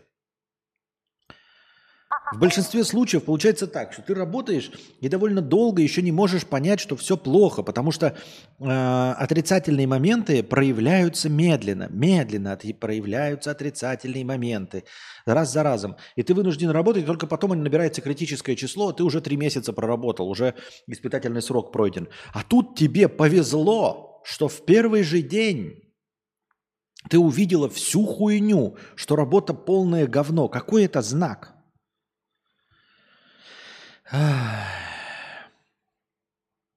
Усыпан знаками, нелогическое поведение, на мои предложения как лучше обвинение в мой адрес, на съезды буквально ни за что. Также в тот день приходили еще несколько человек на собеседование. Это ведь тоже знак, что тут текучка. Это не знак, это признак. Еще раз. Если на каком-то рабочем месте текучка, и тебе говорят, что отсюда уходят, это признак, что работа говно. Это признак, а не знак.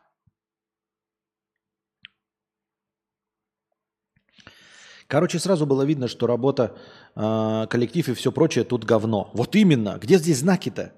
Но мне нужна новая работа, от старой уже буквально тащит, тошнит, и я, несмотря на знаки, решаюсь туда устроиться. Мне предложили прийти снова. На моей же должности работала девчонка, она тоже новичок и работала на два дня дольше. Ее прямые обязанности – это продажи. 8 часов в день она должна продавать, и мои обязанности – это соцсети. E-mail рассылка, блок и продажи тоже на 8 часов. При этом у обеих вся зарплата зависит только от процента, который получишь за продажи. Когда дело дошло до обсуждения зарплаты, вместо объяснений, план продаж и процентов на меня буквально наорали, почему это я не готова стажироваться за бесплатно. Тогда я спросила, почему моя коллега 8 часов продает и зарабатывает себе зарплату, а я за 8 часов делаю прочую работу, но при этом зарплата, зарплата тоже только за продажи. В итоге меня дословно послали нахуй. Это тоже, кстати, знак. Тогда я спросила, Почему моя коллега 8 часов продает и зарабатывает зарплату, а я за эти же 8 часов еще делаю прочую работу, но при этом тоже только за продажи. В итоге меня дословно послали нахуй. Это тоже, кстати, знак. Да не. То есть ты пришла на работу в первый день, и тебе сказали, пошла ты нахуй со своими запросами по зарплате. Знак ли это? Хм. Да ну нет. Да не знак. Да не. Не, это не знак. Алло, дурка. Тот заказчик по дизайну так мне и не ответил. Не сказал, что не так, не захотел обсуждать правки. На новой работе до посыла нахуй я проработала три дня, за которые мне не заплатили. Напомню, были два предложения в один день. Мне казалось это знаком, а я тебе говорил, что это не знак. Потому что знаков не бывает. Перестань работать на знаки. Идешь на работу устраиваться – Предложили ли тебе или не предложили, это не знак, это просто факт. Тебе предлагают работу или не предлагают работу. Ты приходишь на работу, на работе либо хорошо по всем признакам, либо по признакам плохо. Если там плохие люди, если там плохие условия, тебя посылают нахуй, не говорят с тобой о зарплате. Это плохая работа, никаких знаков нет. Никто на тебя не смотрит, ты живешь в обычном мире хаоса и не устраиваешься на эту работу. Если ты хочешь, чтобы мы интерпретировали, то ты можешь нам вот кидать простыни и спрашивать, о чем это знак. Мы тебе будем говорить, про что это знак. Если ты хочешь жить в мире знаков, тогда да. Это знак, что работа плохая. Да, да, да, да, да.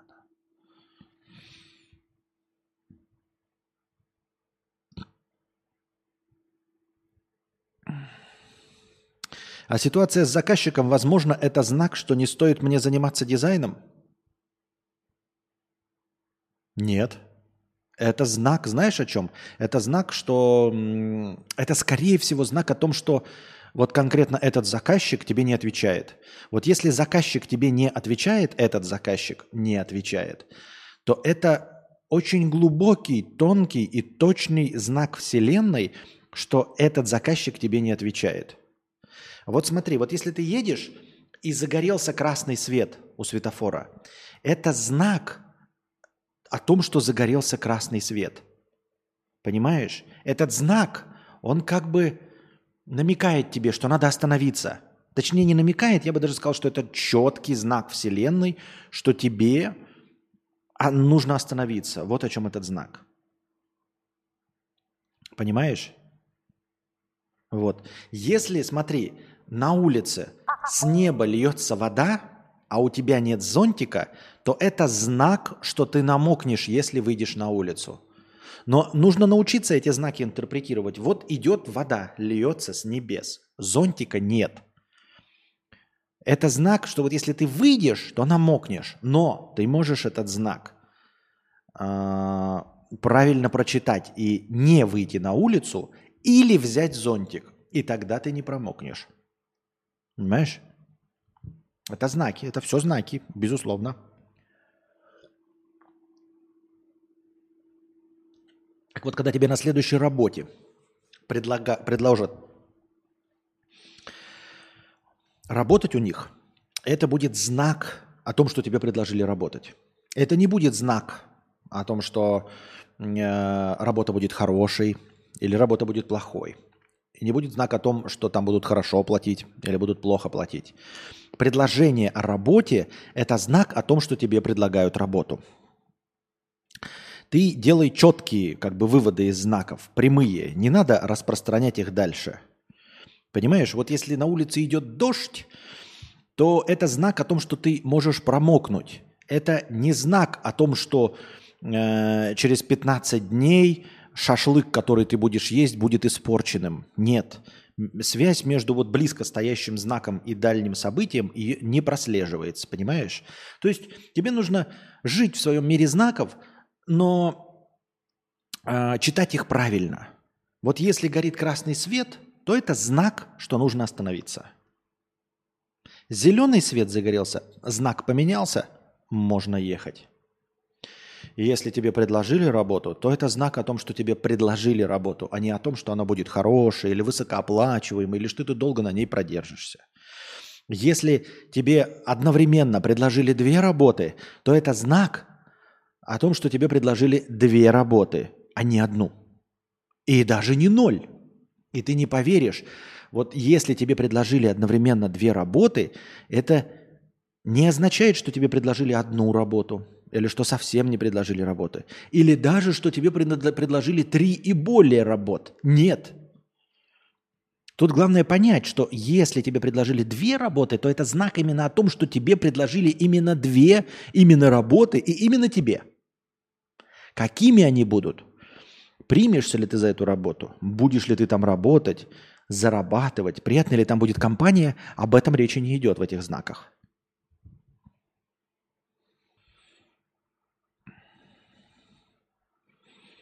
Костя, Костя, я вот сегодня э, видел э, на улице кирпич, белый прямоугольник в красном кругу. Это знак? Это знак.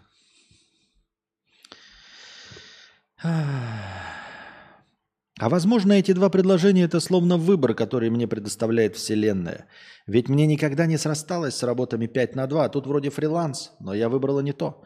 Вот и к чему это? Во всех историях, где я видела некие знаки, всегда случалось какое-то говно. Ничем хорошим это не заканчивалось. Так это не про знаки, это потому что в жизни встречается говно. А оно встречается, на самом деле говно говном не является.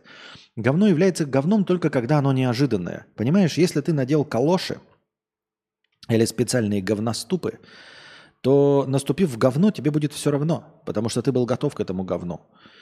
Э, событие или явление, или действие является говном только в нашей оценке. И то говном оно становится только когда оно было неожиданным. Понимаете?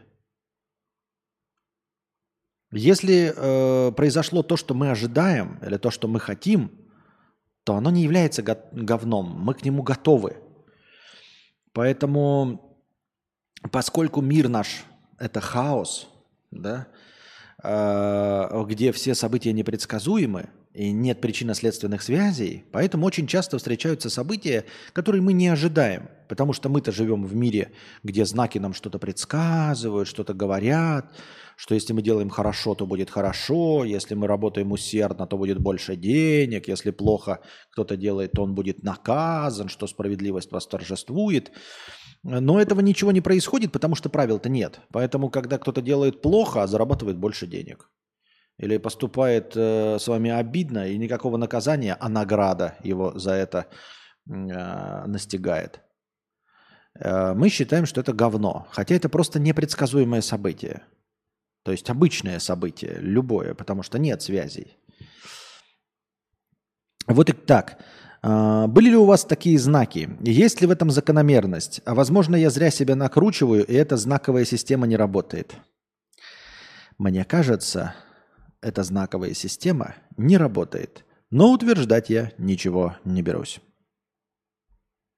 А нас уже 213 зрителей на сегодня. Спасибо большое всем, кто пришел. Не забываем, ребята, становиться спонсорами на Boosty, если вы не хотите задавать никакие вопросы, но хотите поддержать мой подкаст. Становитесь спонсорами на Boosty. Если у вас иностранные карточки, есть возможность покупки премиума, становитесь спонсорами на Ютубе. Приносите добровольные пожертвования прямо сейчас, чтобы подкаст длился дольше. Задавайте свои вопросы в донатах. Или донатьте в межподкасте. Лучший вопрос будет вынесен в заголовок стрима и по нему будет нарисована превьюшка при помощи нейросети. Так, ставьте лойсы, да, потому что когда мы достигнем нуля, у нас будет э, последний рывок. Это такая фишечка, когда наступает ноль, я смотрю на количество прожатых лайков, умножаю их на 10 и добавляю в качестве хорошего настроения, в качестве последнего рывка. Так, Абсурд Студио 800 рублей на переезд в Сербию. 800 рублей это сколько теперь? Сколько теперь в долларах-то 800 рублей? Ох, ох, ох, ох, ох, ох. А, 9 долларов. Пока посчитаем 9. Так, где у нас там? Сейчас, сейчас, сейчас, сейчас. Угу. Обновили сумму на поездку в Сербию. Спасибо большое, Absurd Studio. Костя, вот для тебя что такое friendly дизайн? Можешь, please, привести в пример прям максимально удобные штуки, которыми ты пользуешься и прекратил пользоваться, или прекратил пользоваться из-за хуевости UX дизигна? ФБ не в счет. Ну, ФБ это прям самый такой эм, Самый такой. Э, ну, слушай, наверное, признак friendly дизайна, пусть даже если он запутанный, это когда какие-то настройки находятся в одном месте, отвечающие за одно и то же. И я не люблю, когда можно попасть в одни и те же настройки разными путями, потому что мне кажется, что это разные настройки. Например, да, там условно, э, доступ к балансу белого должен быть, ну, понятно, через меню и через кнопку. Все. То есть кнопка ты сразу в баланс белого получаешь, либо через какие-то пункт, какой-то пункт меню попадаешь в баланс белого на фотоаппарате или там на телефоне. Если ты можешь попасть в баланс белого через разные пункты меню, через разные древа, то у меня сразу создается впечатление, что это разные балансы белого, отвечающие за что-то разное. Понимаете? То есть этот баланс белого за какие-то одни фотографии, а этот за какие-то другие условно. Поэтому мне не нравится, когда можно вот там с, одного древа вариантов перейти в эту настройку и из другого древа вариантов перейти в эту настройку. Это, мне кажется, не user-friendly.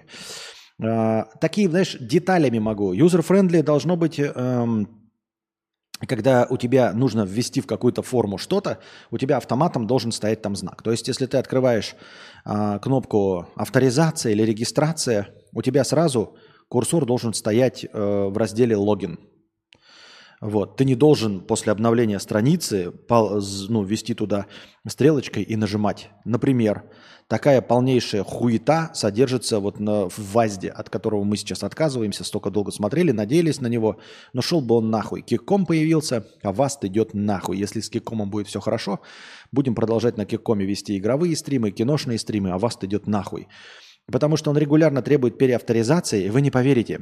Переавторизация, у тебя логин сохраняется, тебе нужно просто подтвердить еще раз ввести пароль. И ты нажимаешь, и у тебя открывается страница с одним полем пароль, и оно не активно. Это же просто пиздец, каким дебилом надо быть. То есть открывается страница, и ты начинаешь печатать, и ничего не происходит, потому что это поле не активно. Вот это самое важное. То есть и между полями, да, естественно, переключаться табуляцией. Потому что, ну, согласитесь, это же просто полный бред в 2023 году такую хуйню, блядь, пороть. Это просто дебилом надо быть. Вот. Я думаю, что при возможности а, авторизации через телефон нужно отказываться от парольной авторизации. То есть эм, если человек сам, ну, понятное дело, что он может зарегистрироваться через электронную почту и пароль там, или логин и пароль. Но если он сам зарегистрировался через телефон, то не надо делать еще пароль. То есть не надо такого, чтобы ты вводил номер своего телефона, а потом пароль на память. Если телефон, то давайте уже через смс чтобы я не запоминал. Чтобы я зашел такой на сайт, блядь, зареген я там или нет, ввел номер телефона, и мне пришла сразу смс и я вошел. Все.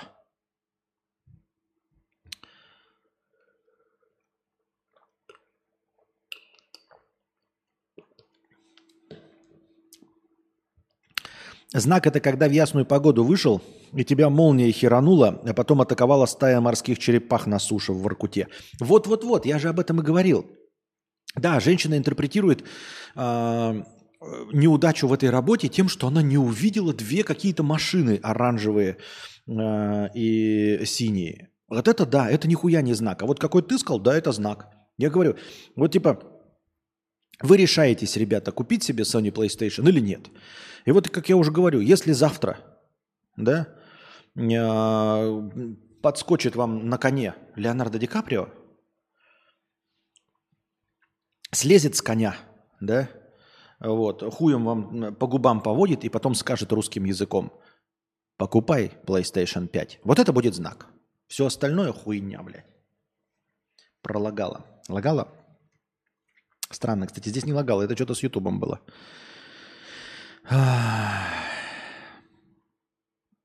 Вот. Насчет приложений максимально дружественные интерфейсы, я не знаю. Так, чтобы прям максимально дружественные интерфейсы чем пользоваться. Ну, телега достаточно дружественная вроде как. Да? Запрещенный грамм вроде достаточно дружественный. Недружественные приложения. Если они недружественные, то я ими и не пользуюсь нихуя. Если они недружественные, правильно? WhatsApp для меня менее дружественный, чем телега, поэтому я им не пользуюсь. Как-то так.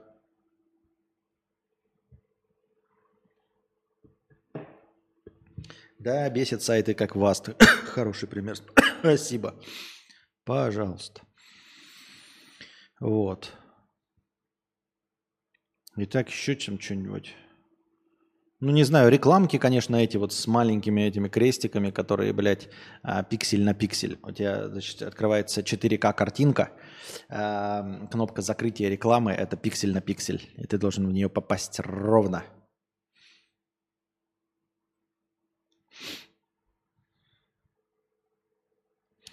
Запрещенный грамм достаточно дружественный, да, только если ты меняешь телефон, то идешь нахуй. А я не знала, почему, а что происходит. Э, вот это зрителей привалило, прожал лайк за всех вас. Спасибо большое, да, у нас уже 223. Так, дальше продолжаем. Говноед 50 рублей. Да, что ж за пиздец. Вот покупаешь Ладу Гранту, садишься за руль, едешь. Перед, перед перекрестком видишь стоп. Вот это, блядь, знак. Да, это знак. А у нас еще тут были донаты через Каспий, которые я сейчас вам за что правильно читаю. Костя, что для тебя важно при подборе вещей? Что такое, для каких вещей именно? 400 тенге – это 100 очков хорошего настроения. Что значит важно для, при подборе вещей? Каких вещей? В поездку? Я не знаю, я не особенно чаще, часто езжу, и мне кажется, я неправильно подбираю вещи. Если ты имеешь в виду при подборе одежды, то удобство, удобство и еще раз удобство. Я вышел из того возраста, когда можно быть модным, и я считаю, что модным можно быть, если у вас много денег. Ну реально. Понимаете, даже э, какая-то такая, знаете, как это называется, бюджетная модность или стильность, она все равно подразумевает наличие денег, она подразумевает разнообразие. Нельзя быть модным и стильным и ходить все время а, в одном и том же наряде, какой бы он ни был стильный. Его надо менять. И даже если он у вас там не особенно дорогой, стоит две с половиной тысячи, то у вас должны быть разные наряды, и их должно быть там 7 штук, и это уже влетает в копеечку. Вот, чтобы выглядеть разнообразно. Только тогда ты будешь модным и стильным. Чтобы быть модным и стильным, нужно следить за модой и стилем, надо меняться, надо э, эволюционировать. В общем, это сложный такой процесс. И если у вас есть к этому задатки, то да. А если у вас немного денег и задатков нет, то, блядь, не старайтесь покупать эти модные вещи. Поэтому я даже вообще не смотрю ни за какими модными тенденциями. Э, куплю я модную футболку, я что, от этого реально становлюсь моднее? Нет. Если я буду идти в модной футболке, у меня будут все равно старые заплеванные, блядь, гавайские шорты, вот еще купленные в этом, э, на Шри-Ланке, и сандали с носками. Ну какая разница, что я одел модную футболку? Вообще же похуй, если у меня сандали с носками. А сандали с носками я не готов поменять ни на что, условно. Естественно. Поэтому придется, да, чтобы стать модным, модную футболку. Не сандали, а там какие-нибудь, это, блядь, слепоны. Не просто слепоны, а хорошие, чтобы они не прованивали из кожи, чтобы без носок ходить. А, поэтому нахуй оно все это надо, да. А, лучше идти по пути удобства в одежде. Тем более, как мы видим, да, по, например, потому какая у меня женщина, совсем не обязательно быть модным, красивым, худым, чтобы цеплять телочек. Правильно? Как дела в качалке, пацаны? Вот. Так что...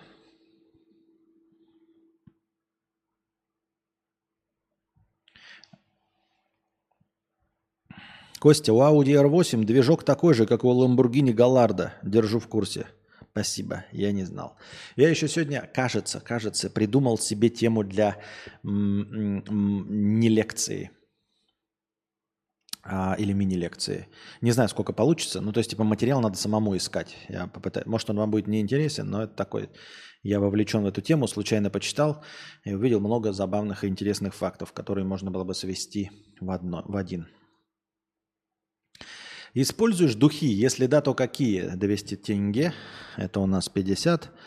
Эм, Использовал, но поскольку мы стали цифровыми кочевниками, когда сюда ехали, я еще мог себе позволить вести духи. Но сейчас у нас э, выросло количество железа почему-то, хотя мы от чего-то избавляемся, э, что-то обмениваем, да, что-то отдаем. Но тем не менее сейчас у меня нет уверенности, что у меня, что мы влезем в наш в наши чемоданы, и поэтому мне пришлось избавиться от духов. Духи я использовал, но только при выходе на улицу по э, старому принципу. Знаете какой? Э, не выливаешь на себя. И я пользовался десятками лет. Мне подарили когда-то давным-давно духи, 10 лет назад. Э, одни тетя подарила, и одни я сам себе купил духи. И вот они у меня были эти больше 10 лет. С 2009 года.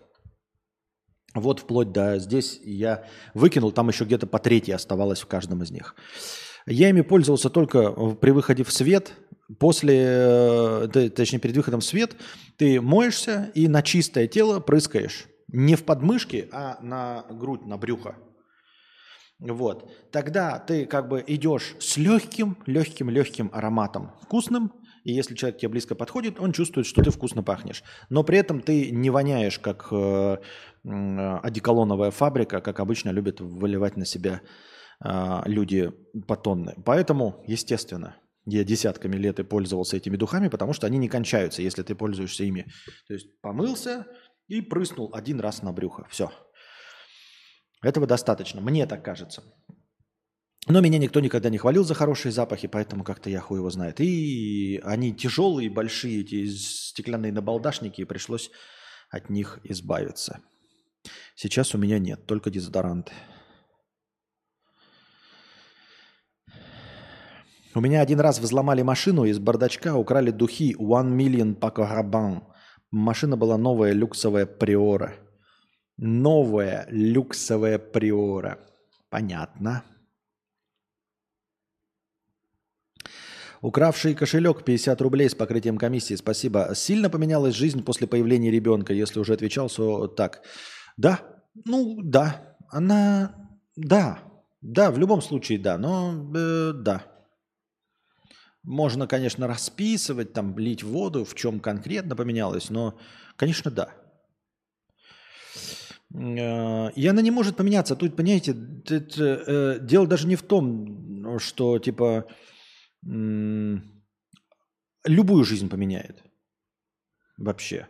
Потому что ты как бы... Хотя не знаю, может быть, если совсем ответственности не чувствовать, может, как-то по-другому это воспринимается. Нет, меняет, меняет, меняет. В любом случае меняет. Какой алкоголь не пьешь? Водку не пью. Водку не пью. Не пью никак водку. Не люблю, не уважаю. Водку не пью, не люблю, не уважаю. Спасибо, еще 50 добавил. Вот.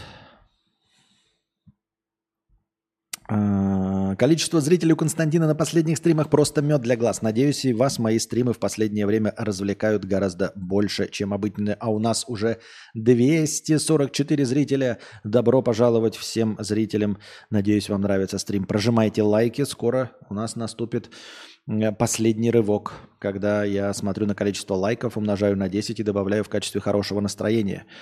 Мне 18 лет, переехал в Корею, деньги, что скопил, влил в телеграм-канал, пытаюсь развить его и перестать тяжело работать. Есть смысл самоуничижения. Ненависть как стимул, что лучше психоэмоционально. Слушай, не очень уверен в...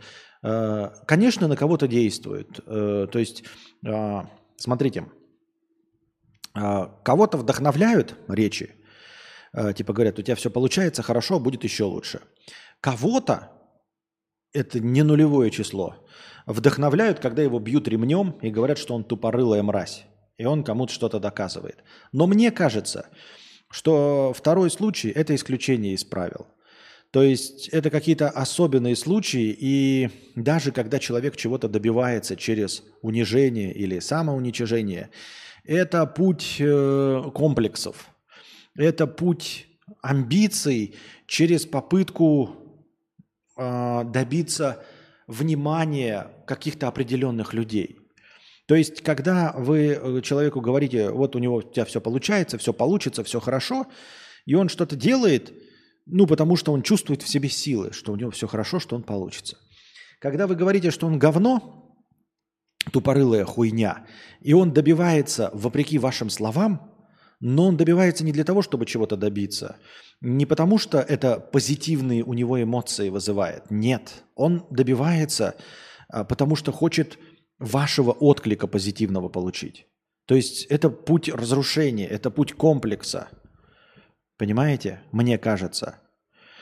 Вот. Я помню, как э, читал какую-то статью, про, мы с вами еще обсуждали давным-давно, года, наверное, 4 назад, про теннисистку Кузнецову, российскую, которая уехала за границу в Испанию. Ой, извините.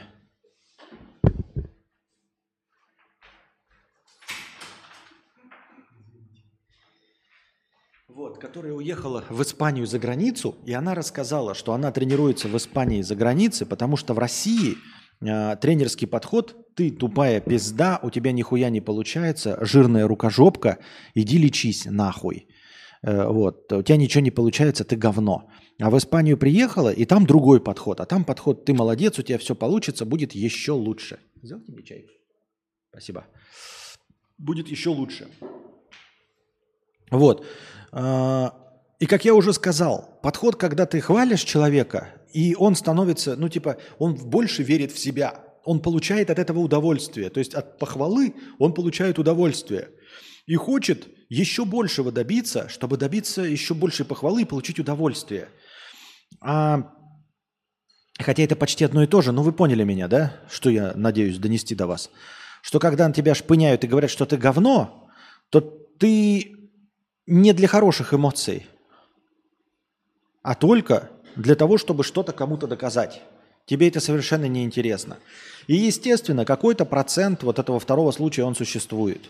Но мне кажется, на него ориентироваться нельзя. И самоуничижение, как частный случай унижения со стороны. То есть какая разница, кто тебя самоуничижает и говорит, что ты говно. Левые люди или ты сам.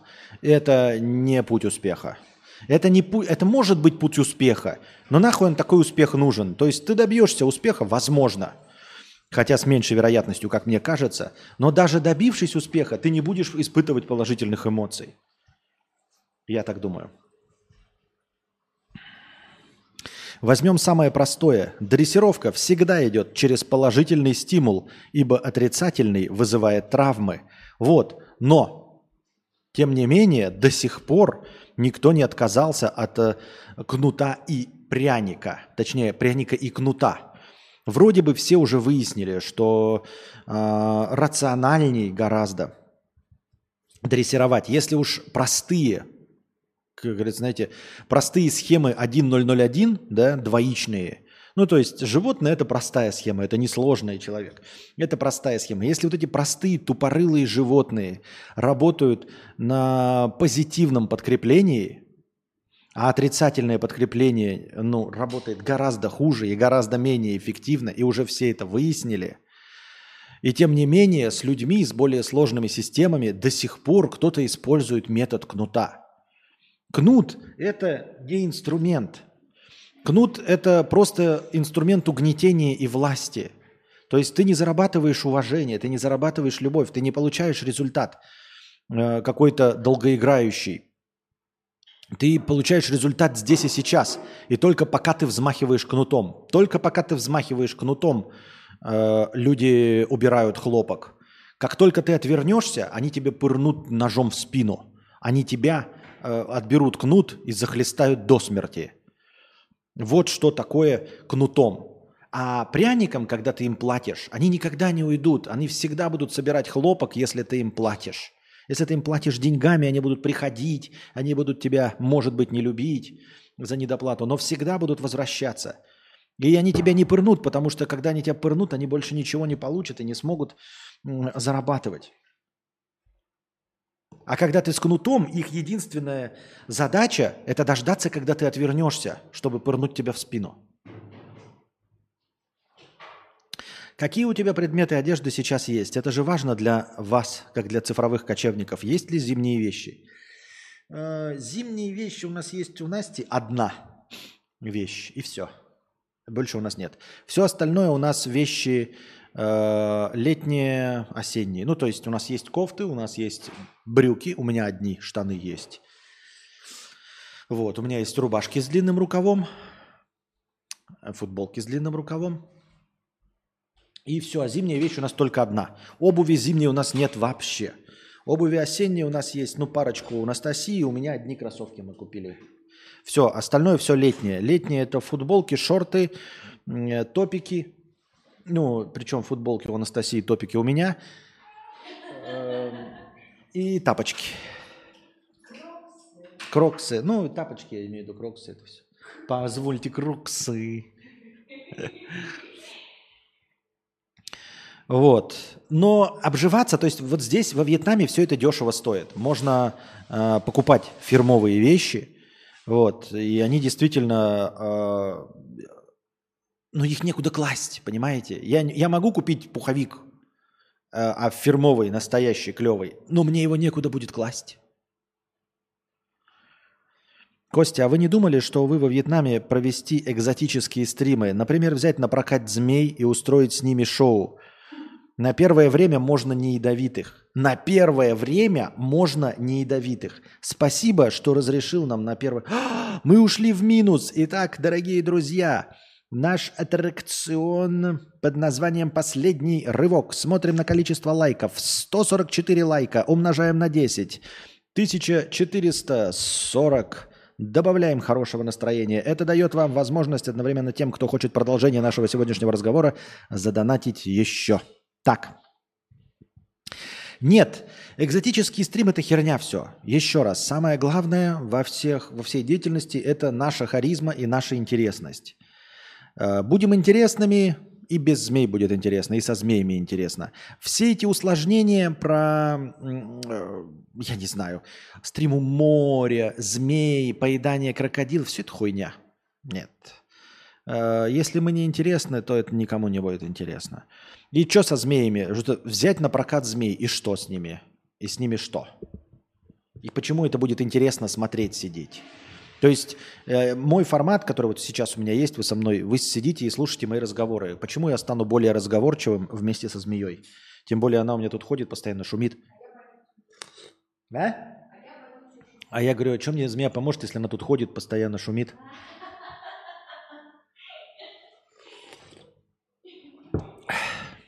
Чтобы понять, что изменилось в циферках в аналитике, стоит смотреть ЦРТ. Это отношение показов к переходам покажет интересность картинки и названия. Чего? Ты бы мог поподробнее? Я просто не понимаю, вообще ни слова не понял, что ты сказал. Просто какой-то набор букв. ЦРТ. Я видел это ЦРТ. Что за интересность показа картинки? Чего? Потом можно посмотреть, как изменилось удержание. Чем больше, тем лучше. Удержание не меняется. У меня все время, ну то есть вот удержание это сколько длины ролика посмотрели. Там все время какие-то одни и те же показатели. То есть буквально, грубо говоря, кто-то в среднем смотрит минут по 20, по 30. А у тебя бывает такое, что заходишь в комментарии под видосом, и у тебя начинает бомбить с комментариев, что прям плакать хочется. Ты не понимаешь, как можно вообще такую тупость написать. Не, такого давным-давно не было, потому что, ну, я что, это вот у Анастасии до сих пор бывает, она еще фантастический человек, она все еще читает и почему-то думает, что есть какие-то другие люди, кроме тупорылых комментаторов. А я давно все для себя выяснил, меня это не поражает. Э, нет, и поэтому я и не пишу, я говорю, если бы задевало, я бы захотел писать, там ответить, а я не отвечаю по большей части. Дальше смотри, как повышаются показы. Чем лучше в статистике ЦТР и удержание тем, больше показов в предложениях у аудитории будет. Так должно работать, чтобы понимать, зашли темы превьюхи. Ты чё, не понимаю, что пишешь, блядь, нихуя, я сейчас себе это сохраню, конечно. Просто я сейчас читаю вообще не понимаю, это надо потом будет прочитать. А ты пробовал мамалыгу? Э, нет. Сейчас посмотрим, что это такое. Мамалыга по-молдавски. Круто заваренная каша из кукурузной муки или крупы. Нет, никогда не пробовал. Не, не. И даже мне как-то и неохота, что-то меня это как-то не привлекает совершенно. Такое блюдо, извините меня, меня не привлекает.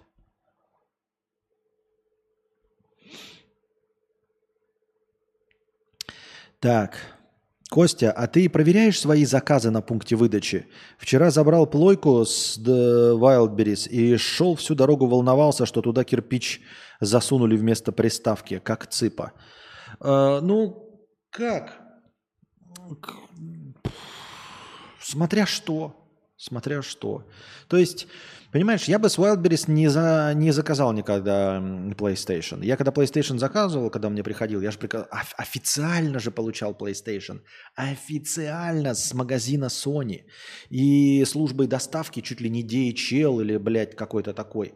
Естественно, там навряд ли это было, и как бы запакованное видно, да, официально в официальной коробке PlayStation. Вот.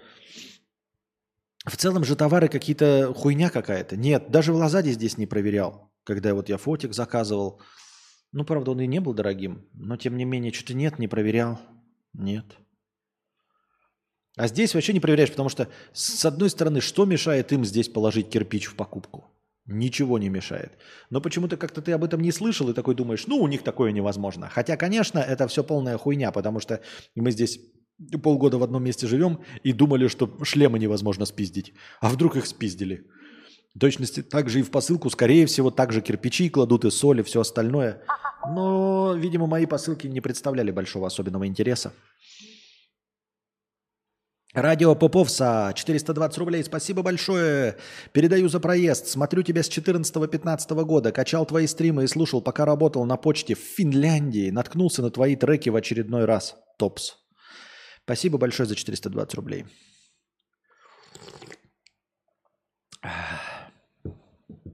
Опять-таки, да, вот ты Wildberries не заказываешь PlayStation. Я не знаю, слушай. С, вот где, на каком этапе? Э, с, на самом Wildberries его крадут? Они знают, что там внутри или нет? Просто если ты заказываешь, там же есть торгаши-продавцы, известные магазины, да? Почему там будет, блядь, подпизжено? Хуй его знает. С чего вдруг? У меня стиралка с функцией сушилки. После сушки вещи плохо пахнут. После обычной стирки пахнут нормально. В чем может быть проблема? Э, проблема в... У тебя там где-то надо почистить что-то, очевидно, потому что сушилка это нагревает и запускает горячий воздух. И вот, э, вот это место, которое тебя про горячий воздух запускает, вот это место, оно у тебя, ну, этот насос или что, оно у тебя засорено чем-то, там какая-то плесень, там у тебя какие, какие-то влажные отложения, которые накладывают запах. Э, посмотри про чистку, это первое, что приходит на ум. Потому что я помню, что сушка это помимо того, что тебя крутит, да, там центрифуга, там еще и горячий воздух нагнетается. Вот, потому что центрифуга та же самая, что у тебя в стиралке. Если у тебя нет запаха после обычной стирки, значит проблемы в самой стиралке нет. В самой стиралке запаха нет. Хотя это тоже бывает. Но если после обычной нет, значит нет. Значит проблема в нагнетании этого горячего воздуха. Значит воняет горячий воздух. Почему он воняет? Что-то там у тебя отложилась какая-то херня, я так думаю. А есть ли переход между состояниями ума? Слушай, э, между состояниями ума это к Виктории Бони. Она там про ум, у нее там ум умом погоняет. Был глупый и стал бандит или лох. А, секунду назад был умный, а вот он уже тупой, а потом опять умный. Бывает так? Или по этой лестнице двигаются только вниз? А, там не так бывает, понимаешь? Э, оцениваются точечно, как я в лекции говорил, отдельные поступки. Но в целом э, описание человека складывается из всех его действий. То есть, конечно, умный человек там плюс-плюс иногда поступает как бандит, иногда поступает как лох, и даже иногда поступает как тупой, то есть минус себе и минус обществу. Бывает такое. Но если умных поступков у него больше, то есть приносящих доход и себе, и другим людям по какому-то там э, эквиваленту, то он считается умным. Если человек больше там бандитских поступков совершает, то бандитом. Если больше глупых, то это обычный человек, абсолютное большинство. Вот. Я думаю, что дело не в переходе.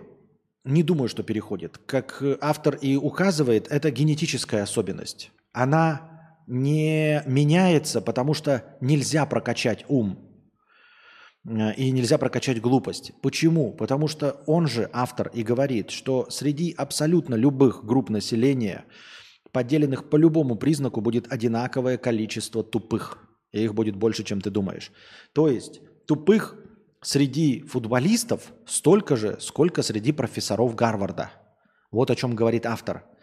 То есть наличие образования не делает профессоров Гарварда умными. Среди них столько же тупорылых долбоебов. И их заведомо больше, чем ты думаешь. Вот.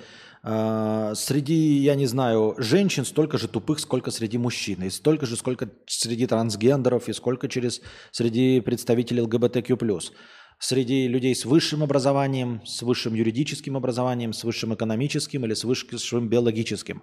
Среди всех одинаковое итое количество тупорылых людей. Это говорит о чем? Это говорит о том, что сколько бы ты книжек не прочитал, э, сколько бы ты образования не получил, ты все равно можешь совершать тупорылые поступки. Единственное, что э, добиваясь чего-то, благодаря своему диплому, ты становишься высокопоставленным, поэтому твои тупорылые поступки наносят больший вред обществу. Вот. Поэтому переход невозможен. Именно потому, что среди профессоров Гарварда столько же тупорылых. Если бы э, среди профессоров Гарварда было бы меньше, тогда можно было бы подумать, что я получу образование, я прочитаю много книжек и стану менее тупым. Но они же не стали менее тупыми. Значит, книжки не помогли. Значит, это врожденное. А если это врожденное, то врожденное исправить нельзя. А то, что мета, запрещенная в России, при этом э, военные в РФ пользуются VR-шлемами от мета для тренировок пилотов, это нормально? Так и должно быть? Подожди, я, вот опять это вопросы. А то, что у абсолютного большинства депутатов, в том числе у Пескова, который является пресс-секретарем президента, дети живут в Великобритании, в США, а то, что в загнивающем Западе дома и недвижимость у пропагандиста Соловьева, что поддерживающая все это Малышеву, ее дети живут в Америке, и она туда получает визы. К этому вопросов нет. Вопросов есть только к VR-шлем. Ну, то есть нет, я понимаю, Андрей, Андрей, это все тоже вопросы, но это вопрос без ответа. То есть ты мне задаешь вопрос, а я тебе задаю встречный вопрос. Типа, не смущают ли тебя военные, пользующиеся запрещенной в России организацией МЕТА, пользующиеся ее VR-шлемами? После того, что у депутатов, которые э, выбрали войну, которые выступают за войну, которые эту войну ведут, и которые официально, по официальной точке зрения, ведут ее не против Украины, а против группового Запада, да, и что у них дети и их недвижимость, и их офшоры находятся на этом самом Западе, после этого факта то, что военные используют VR-шлемы, запрещенные в России организации МЕТА, меня совершенно не смущает. Абсолютно. И когда спро- скажут, какой бы вопрос я задал, первый вопрос у меня был бы не про VR-шлемы, а почему дочь Пескова э, в Великобритании, если он такой патриот а Великобритания наш враг. Я ничего не призываю никому, ничего, ни в коем случае. Просто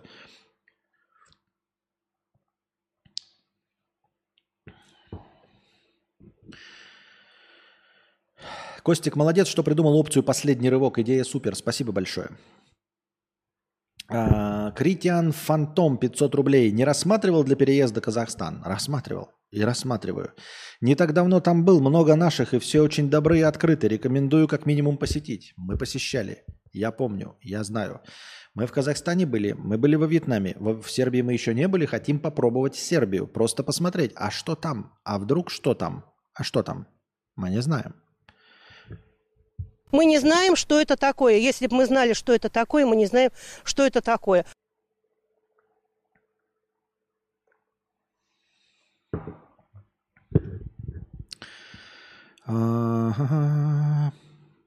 Был ли у тебя когда-нибудь солнечный удар? Без кепки вообще выходить на улицу?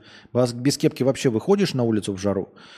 Э, бывает, выхожу, но не на продолжительное время. Я вот за такими вещами слежу, в принципе, да. Ну, то есть за погодными условиями. Если э, большую часть пути мы едем в шлеме. Шлем сохраняет точности также голову от припекания. Э, просто так по улице мы не особенно ходим. Заходишь все время в здание или под какие-то навесы в кафе, ты не находишься под прямыми лучами солнца. Когда я знаю, что мы пойдем пешком под прямыми лучами солнца, я обязательно надеваю кепку. Э, вообще в жизни солнечные удары у меня бывали, наверное, раза два в детстве. Последний раз, наверное, лет в 12, и первый раз, наверное, там лет там, в 6-8 были солнечные удары. Ну, то есть, когда чувствуешь сильное недомогание и до блевотины просто перегрелся. Бывало. Так, я большой поклонник кепок. Вот, я чувствую, как э, голову припекает давным-давно. Кепки я ношу с удовольствием, мне они нравятся, и тоже их ношу давным-давно, и даже когда солнце не припекает. Поэтому у меня нет никакой проблемы взять с собой головной убор. И также точности зимой. Я спокойно ношу шапки любые, э, не смущаюсь, что мою прекрасную прическу как-то там помнет, поэтому легко и просто ношу шапки и, и не забываю их. Как в итоге твой опыт перехода на Макс Винды? В итоге, тьфу, тьфу, тьфу, не хочется сглазить, но опыт перехода оказался отличным. Отличным оказался опыт перехода. 266 зрителей онлайн. Спасибо огромное всем присутствующим. 266 онлайн. Смотрите, и прям ровный график роста. Спасибо большое всем. Надеюсь, вам нравится. Прожимайте лайки, если вам нравится. И донатьте, если вам нравятся сегодняшние и все остальные стримы.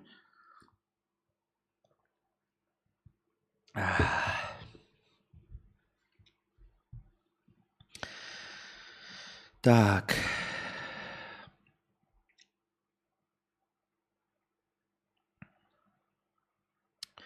Про сушку пишет Максим. Там холодная часть воняет, а не горячая. Там, где конденсируется. Но в целом, да, водоросли, грибки там. Запах из-за бактерий. Нужно чистить фильтр. Если репутация плохая, сразу ясно, что риск есть. Первое правило рынка – не вноси предоплату или фиксируйте услугу или товару на гарантию. Ну да, поэтому не большую электронику, зачем покупать ее через Wildberries? Что там серьезная там такая разница в цене? Ну пойди ты купи ее через MVideo, через Эльдорадо. Они же сейчас уже все, везде есть плойки, везде есть официальная цена. Зачем? Ну, тебе это повезло, ты уже все купил, все хорошо. Но я имею в виду вообще на будущее, ребят. Зачем покупать там, если опять-таки вы говорите, там смотришь э, на Яндекс Маркете, есть маленькие цены – так эти маленькие цены, они указывают на какие-то, понятно, серые магазины на горбушке, да, то есть через параллельный импорт. Так ты поедь туда, в магазин. Если ты хочешь купить подешевле, да, то ты вот этот пультру, я не знаю, он существует еще, вот этот, который от э, Веруновта магазин, который работал только за нал, я уж не помню. Вот. Э, да ты поедь туда, в этот пультру, и там живую купи за нал. Если ты хочешь продешевить там с какой-нибудь линзой, фотоаппаратом, который реально дешевле там на несколько тысяч, э, из непонятного магазина, да, под названием photostoremoscow.su, ну посмотри их адрес и поедь вживую да купи. Пускай серый, да, мы понимаем, что все серый, но настоящий, а не кирпичи. Поедь туда и купи за несколько дешевле. Я думал, писали про плойку для волос. Угу. Как же? Власть должна сменяться или фиксироваться по успехам и все равно меняться, закрепляя успехи на системном уровне, а не личностном. Правила пишутся на крови. Ну, это все рассказы, это все твои э, взгляды на э, политическое устройство. У других они могут быть другие взгляды. На... У меня нет взглядов на политическое устройство, я уже говорил неоднократно. Я просто считаю, что при любых политических взглядах война неприемлема вообще ни при каком раскладе. Я бы плойку купил скорее на Авито, чем на Wildberries или Озоне, пишет Френдли Тарт. Вот тоже понятно, потому что если поешь на Авито и ты реально видишь плойку, да, там запустил ее у человека, и она работает, то как бы БУ, да, но все ок, ты вживую. А Wildberries и Озон, вот что там будет, хрен его знает. PlayStation на Wildberries реально странно.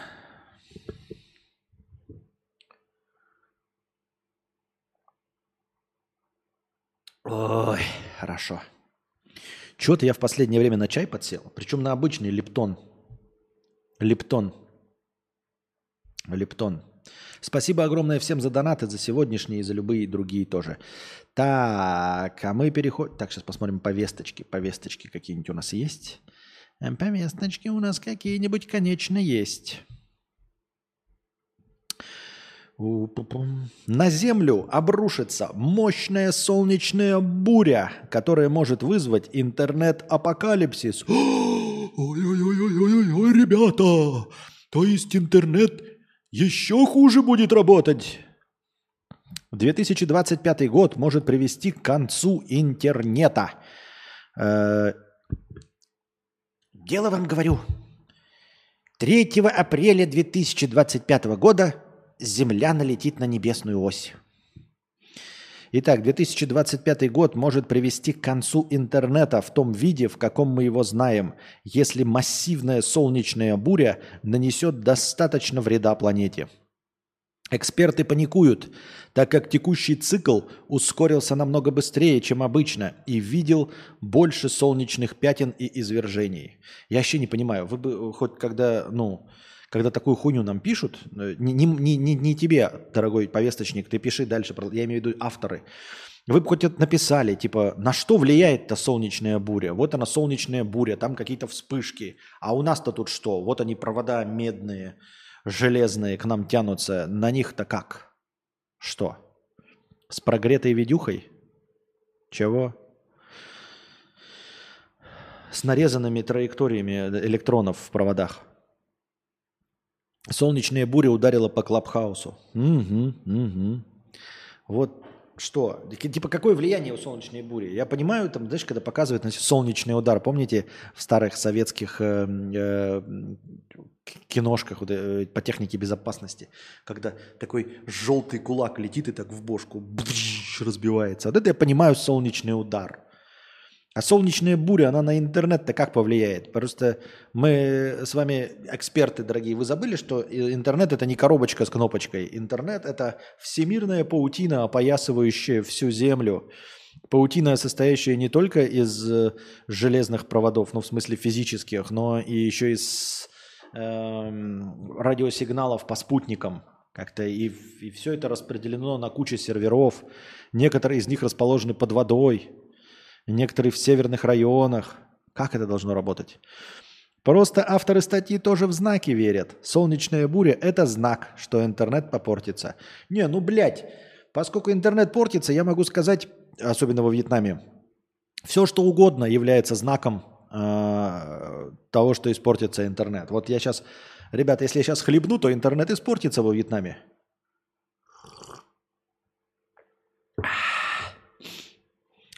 Я не знаю даже. Если я за, до конца стрима вставлю какую-нибудь вставку, то интернет во Вьетнаме испортится. Чпок. И готово. У всех, у кого нет шапочки из фольги, помутнится разум. Еще сильнее? Только Виктория Боня останется такой же, как была. Потому что некуда больше помутняться.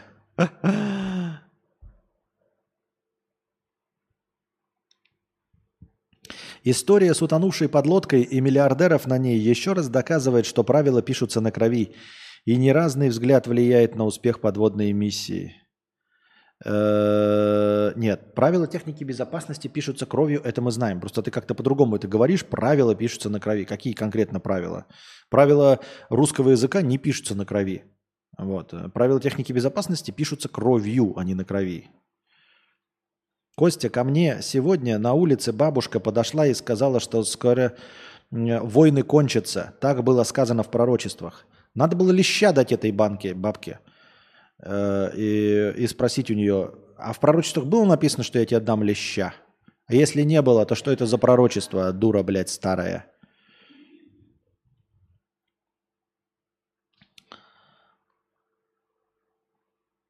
В бурю работники не смогут прийти и обслуживать интернет. Понятно. Жиши написаны кровью. Да. Это такой учишь, учишь жиши, пиши через букву И, а потом приезжаешь в Беларусь и такой, да блядь.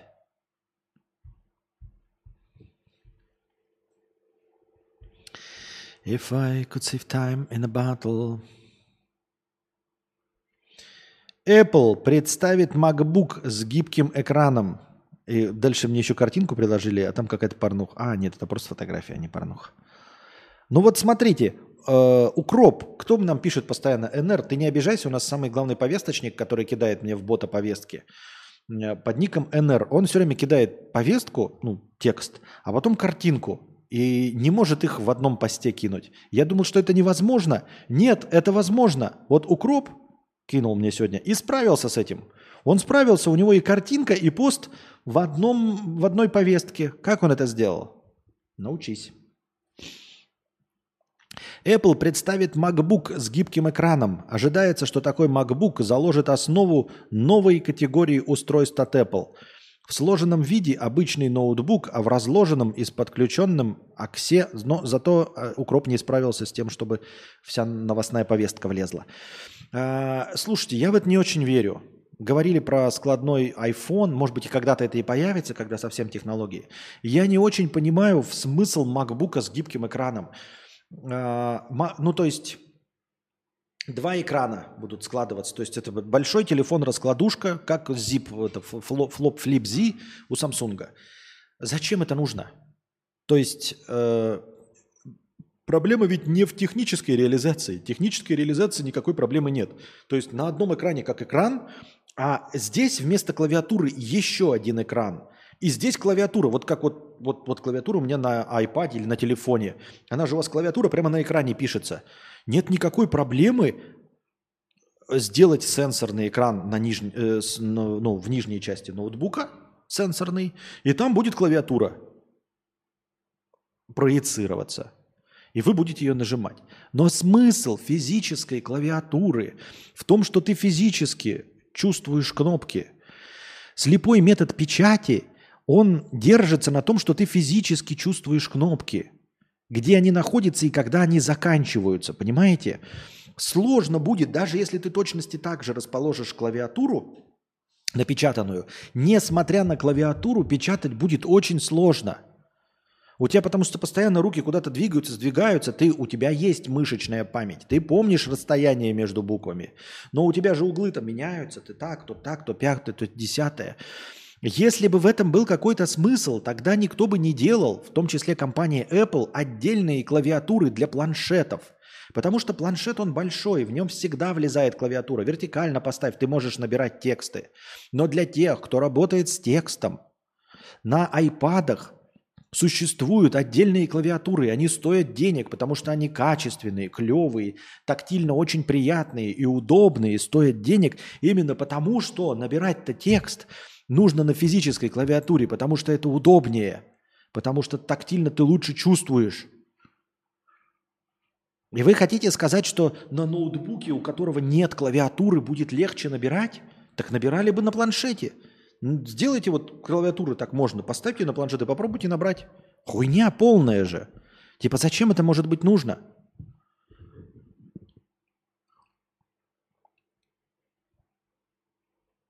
на кнопках бугорки. Нужно убрать все кнопки, да, чтобы, блядь, один экран, чтобы был весь, везде. И опять-таки, знаете, в чем прикол? Чем ноутбук, вот MacBook, да, казалось бы, а, мне планшет нравится, вот он мне выполняет какую-то там дополнительную роль, а, мне планшет нравится, я хотел бы себе новый планшет, iPad, да, чтобы на нем какие-то производить действия, там еще все остальное. Но ноутбук, мне нравится гораздо больше. И не только потому, что я печатаю тексты, да, и набираю все остальное, а потому что, знаете почему? Потому что экран и клавиатура отдельно. И мои жирные сальные пальцы после чипсов, после пиццы и бургеров, они не пачкают экран. Понимаете, на планшете, даже когда фильм ты запускаешь, ты нажал, нажал открыть приложение в верхнем левом углу и оставил жирное, масляное, спермачное пятно с малафьей. Запустил себе кино внизу этот бегунок, прибавил звук, нажал play и еще, блядь, четыре нажатия. Но вот, а ты при этом перед, перед этим почистил экран. И ты смотришь кино, и тут это малафья, блядь, от твоих пальцев, сука, потому что ты приложение тут, сука, тыкал, нажимал что-то, блядь. Чтобы паузу поставить, ты опять тыкаешь в экран, и еще одно малофейное пятно на экране остается. И когда я все это делаю на ноутбуке, у меня, конечно, клавиатура вся в малафьях. Но клавиатура, она э, сама по себе ну, не светится, ничего, на ней ничего не показано. И я легко и просто беру салфеточку и протираю, когда мне удобно. А экран при этом девственно чист. Единственное, чем он пачкается, это слюнами, брызжущими у меня, и то потому, что я стример. Если бы я не разговаривал, я бы не брызгал слюной, у меня бы экран вообще вечность был чистым. А мне приходится его иногда все-таки чистить. Но мы смотрим кино не с планшета с Анастасией, а с ноутбука. Потому что на ноутбуке мы пришли... Экран чистый, его не надо пидорить и прочищать, потому что я в него пальцами не тыкаю. Я жирными пальцами тыкаю в клавиатуру, в тачпад. И все хорошо. И у меня на экране идеальная картинка.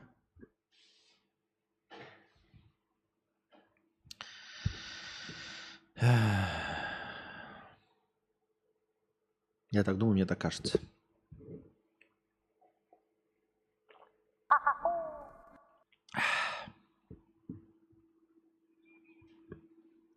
Так, небольшая песен пауза, реально песен пауза. Прям в туалет. Сейчас я быстро. Одна нога здесь, другая здесь. Я пошла на пятиминутный антрахт. У меня антрахт. Девочки. Так, продолжаем. Так. Дмитрий Александрович, 100 рублей с покрытием комиссии. Спасибо большое за покрытие комиссии. Э, Я спрашивал в синем чате, но спрошу здесь. Установил Dota 2 через Steam. Первый раз с ним сталкиваюсь. Я болван. Как пополнить кошелек, чтобы в Доте 5 рублей потратить? Слушай, как это в первый раз ты сталкиваешься со Стимом? Ты что, серьезно, что ли? А как ты вообще играл до всю свою жизнь до этого? Как ты до этого всю свою жизнь играл вообще? Ну, во-первых, тебе нужно заводить э, Steam, наверное, не на территории Российской Федерации, потому что сейчас эм, отечественными способами, я, честно говоря, просто не знаю. Заходи на dtf.ru и заходи в раздел «Свежие» и в поиске ищи, типа, какой аккаунт э, заводить. Турецкий, казахстанский, еще какой-то, все остальное. Будьте здоровы! А, У меня проблем нет. Во-первых, э, у меня и- на маках не так уж и много. А, Во-вторых, я стал консоли дрочером, поэтому вот сейчас вынужденно я играю в Витнес и, может быть, еще в что-нибудь поиграем. А, В целом мне это не нужно. А когда бывает нужно, то игры, которые э, игры, которые я хочу, они не запрещены в России, потому что есть часть издателей, которые ушли из российского стима э, вследствие всем известных событий. И пока то, что мне нужно было, я покупать мог. Но проблема была лишь в том, чтобы пополнить счет Стима. Ну, то есть раньше просто карточку подключал, сейчас карточки не работают. Но поскольку у меня есть казахстанская карточка, и я с казахстанской карточки по- пополняю свой счет в Steam. Там есть прям в Каспе, в приложении, э, пишешь Steam, и там надо будет написать просто свой ник, ну, аккаунт, вот я свой аккаунт пишу, и сколько хочу закинуть в тенге. И оно приходит в рублях, и я потом совершаю покупку. Все. Больше ничего не надо делать. Но это у меня остается отечественный аккаунт. Но в этом есть минус, потому что некоторые игры пропали из отечественного аккаунта. То есть я не все смогу купить с российского аккаунта. Но пока у меня с этим проблем нет, потому что ну, я Steam не очень-то пользуюсь, ибо у меня вообще Mac. А, Предводитель белгородских индейцев 50 рублей с покрытием комиссии 18 апреля. Предводитель слушает стрим за 18 апреля и донатит за него. Спасибо. Аноним 500 рублей. Спасибо большое за 500 рублей. Дальше продолжаем читать вопросы в синем разделе чата. В синем разделе чата. Так. Ты говорил, что твои одноклассники успешнее. Вот по-честному, ты им завидуешь? Считаешь, что это все им легко досталось? Или думаешь, что они это заслужили своими силами? А, слушай, как тебе сказать? То, что я не считаю, что им э, это досталось своими силами, это не значит, что им завидую. То есть это не связанные проблемы. У меня нет зависти к людям за то, что они получили что-то на халяву. Выиграли в лотерею или еще по какой-то причине, и вот они разбогатели, например. Это не значит, что я к ним буду испытывать негативные чувства, и уж тем более зависть. Я испытываю не зависть, я не знаю, я хочу их денег, ну то есть, типа, чтобы у меня было столько же денег. Но это обезличенное чувство. Оно не к тому, что типа, вот, блядь, лишь бы ему было плохо, а его деньги достались мне. Нет, меня совершенно это не волнует абсолютно нисколько. Мне все равно. Я просто хочу больше денег. Я просто хочу больше денег, чем у них, и все.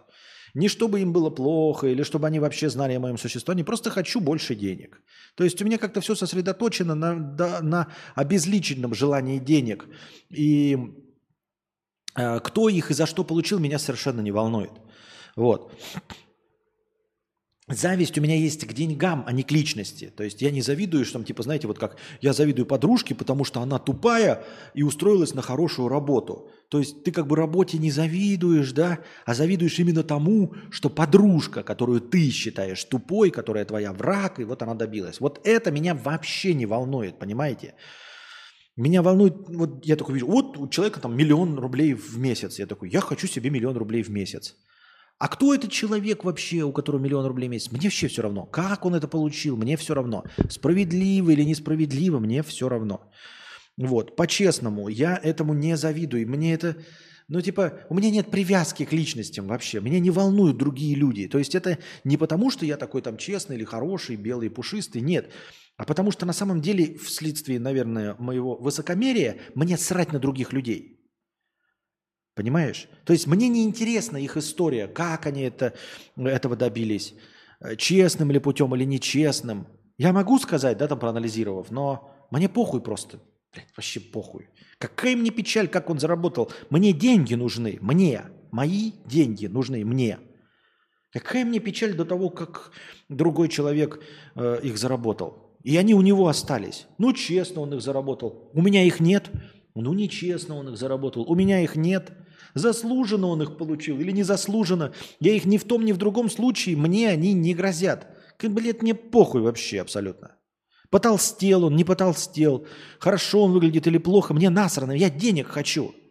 Миллионы хочу себе денег на свои хотелки, на свои фотоаппараты, линзы.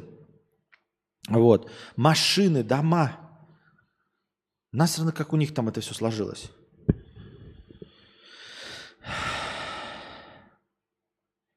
Нужна помощь. Установил Dota 2 через Steam. Первый раз такой херней занимаюсь. Как пополнить кошелек, чтобы 6 рублей потратить в Доте? Ну, вот я и говорил. А, я не знаю, сейчас, может, кто-то другой напишет в чате. Я просто с карпи, кас, карты Каспи пополнял. А, а испытывал ли ты ту самую магию Apple после перехода или просто хорошо? Что значит магия Apple? Нет, ну магия Apple есть. Взаимодействие всех этих, блядь, э, гаджетов друг с другом, магия есть. Хотя Анастасия с этой магией не связана. Она, например, AirDrop не любит. Потому что не умеет им пользоваться. Но магия, когда ты включаешь обс и у тебя телефон начинает работать э, в качестве, блядь, вы поняли, да? Эм,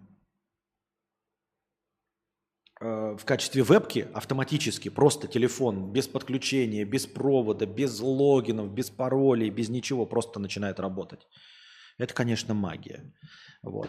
Другой магией я не пользовался. Типа, знаете, эм, Ctrl-C нажать, что-нибудь скопировать и потом на телефоне нажать «Вставить», и оно, потому что буфер обмена.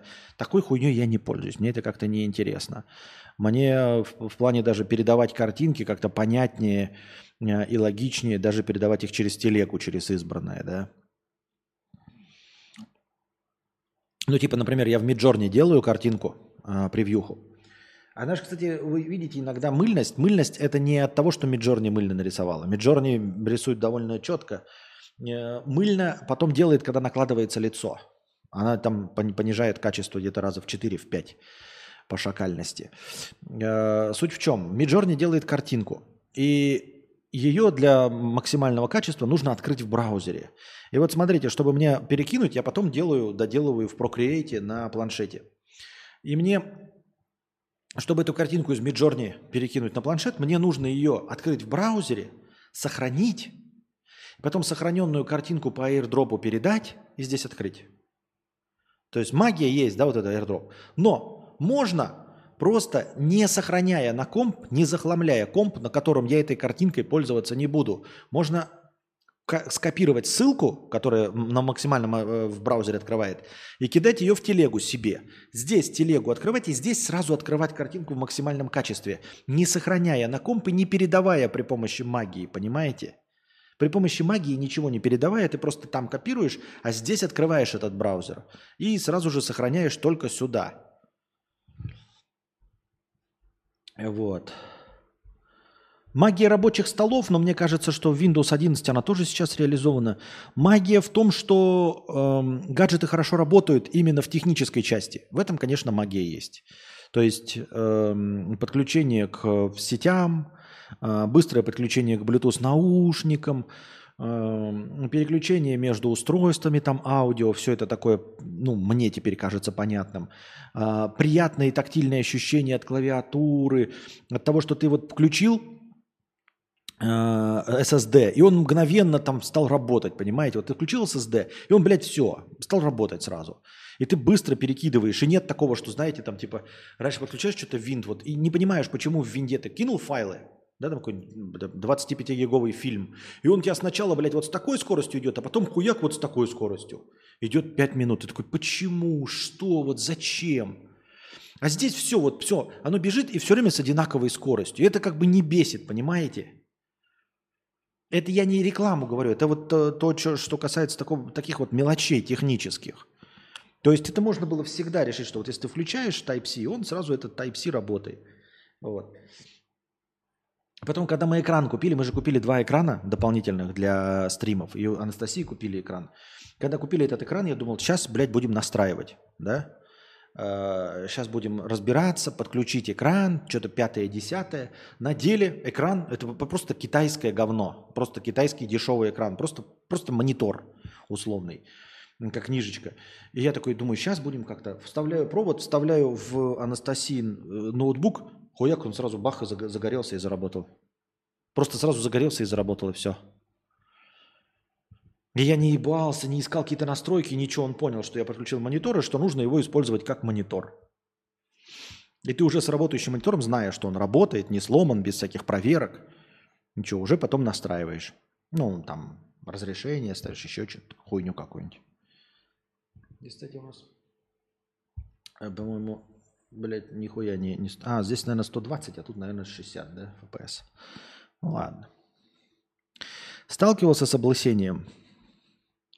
С облысением жопы только если, блядь. Нет, не сталкивался с облысением жопы тоже, иначе бы были- было бы вообще прикольно. Не, ну у меня есть где-то здесь, как обычно, да, э, этот родничок. Родничок есть. И еще есть какие-то пару проплешин, вот связанные с кожным заболеванием головы. Но вроде как эти даже проплешины за- и заходят сейчас. И, типа, когда лечишь их, они заходят. А так, э, стандартный родничок есть, но он меня пока не смущает сильно. Есть, когда, когда, когда короткие волосы, его видно, а когда они уже подросли, его и не видно сильно. Э, Но если бы было, мне было бы похуй вообще. У меня волосы заебали. У меня вообще организм производит волосы, ногти просто с бешеной скоростью. Я не знаю, что это означает. Наверное, что-то должно означать. А, Я заебался. Я стригу ногти, блядь, раз в три дня стригу прям длиннющие когти. А скопировать сразу картинку и вставить на iPad. Не пробовал, не пробовал, если честно. Я напродавал кейсы из КС в Стиме, получил лавешку на Forza Horizon 4 в свое время по скидону, пишет Антон. Вот так. Но я вообще все равно по- поражен, как-то Дмитрий Александрович до этого ни разу Стимом не пользовался вообще. Что это такое? Почти что аналог AirDrop, только на Android плюс Windows и наоборот приложуха Nearby Share от Google. Ну вот, понимаешь, в том-то и суть, что нужно на Android установить Nearby Share и на Винде ставить Nearby Share. А здесь оно просто есть, то есть оно из коробки. Понимаешь, в этом мякотка, что из коробки.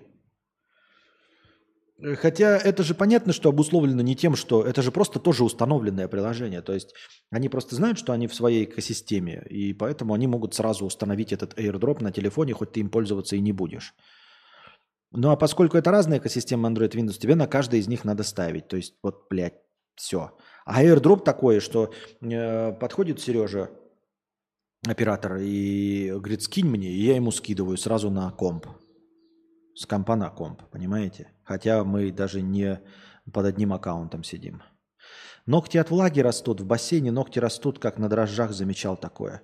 Не, у меня всю жизнь. И еще у меня, ну вот, бородюлька тоже растет. Я вроде, блядь, бреюсь, но заебался. Эм, гной в глазах производится вообще тоннами. Я когда просыпаюсь, я открываю глаза, у меня просто пелена. Вы думаете, может, ты, блядь, старый просто и слепнешь? Нет, потом все нормально. Я просто потом иду и прям промываю глаза. И я вымываю вот здесь, блядь, килограммовые комки, блядь, гноя. И нет, это тоже не вьетнамская тема, ребята, это у меня так всегда было. Вот просто я просыпаюсь, вот чуть два часа посплю, и у меня здесь будут, блядь, белые комки, вот четыре комка нахуй гноя глазного. Я не знаю, насколько вам приятно слышать эту э, замечательные факты из моей жизни. Тем не менее, Факт остается фактом. И я потом иду и не просто там, знаете, глаза там прочесал такой, знаете, как это в фильмах показывают, там чик-чик и пошел. Нихуя, мне нужно, блядь, вымывать это все из глаз своих.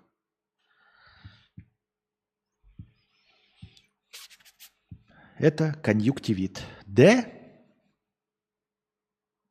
Так он у меня уже давно. А еще какие-то признаки есть этого замечательного конъюнктивита?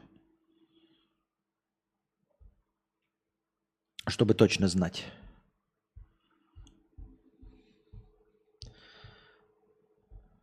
А не врешь ли ты? Так, идем дальше. А, Украина конфисковала две квартиры в центре Киева, 138 из 193 квадратных метра. Нихуя себе, вот это квартирки, блядь, которые принадлежат Артемию Лебедеву сообщила директор Департамента санкционной политики Министерства юстиции Украины Инна Богатых. Это все... Нет, ну, как бы... Хуйня это все, блядь, ребята. Хуйня это все.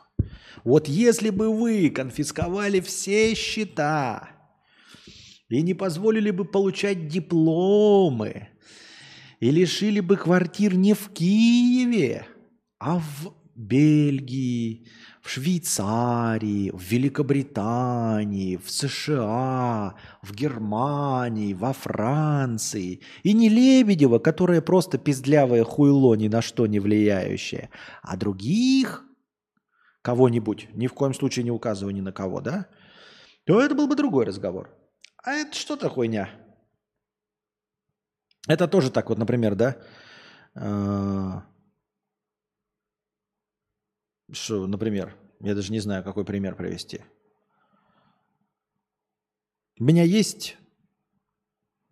Не знаю, какой пример даже привести. Сразу в голову ничего не приходит. Какую метафору красивую. Но в голову ничего не приходит.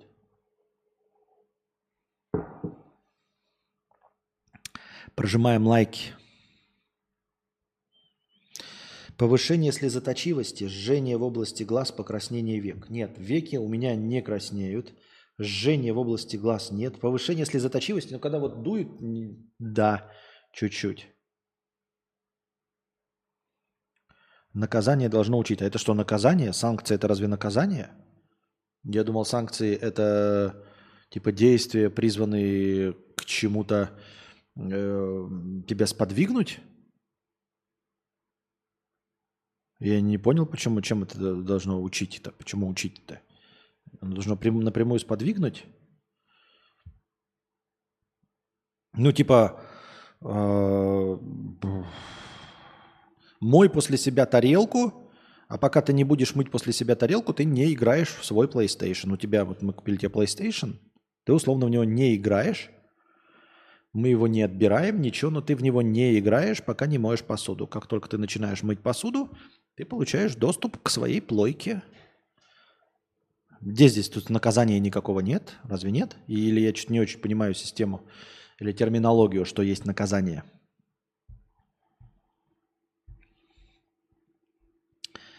Так.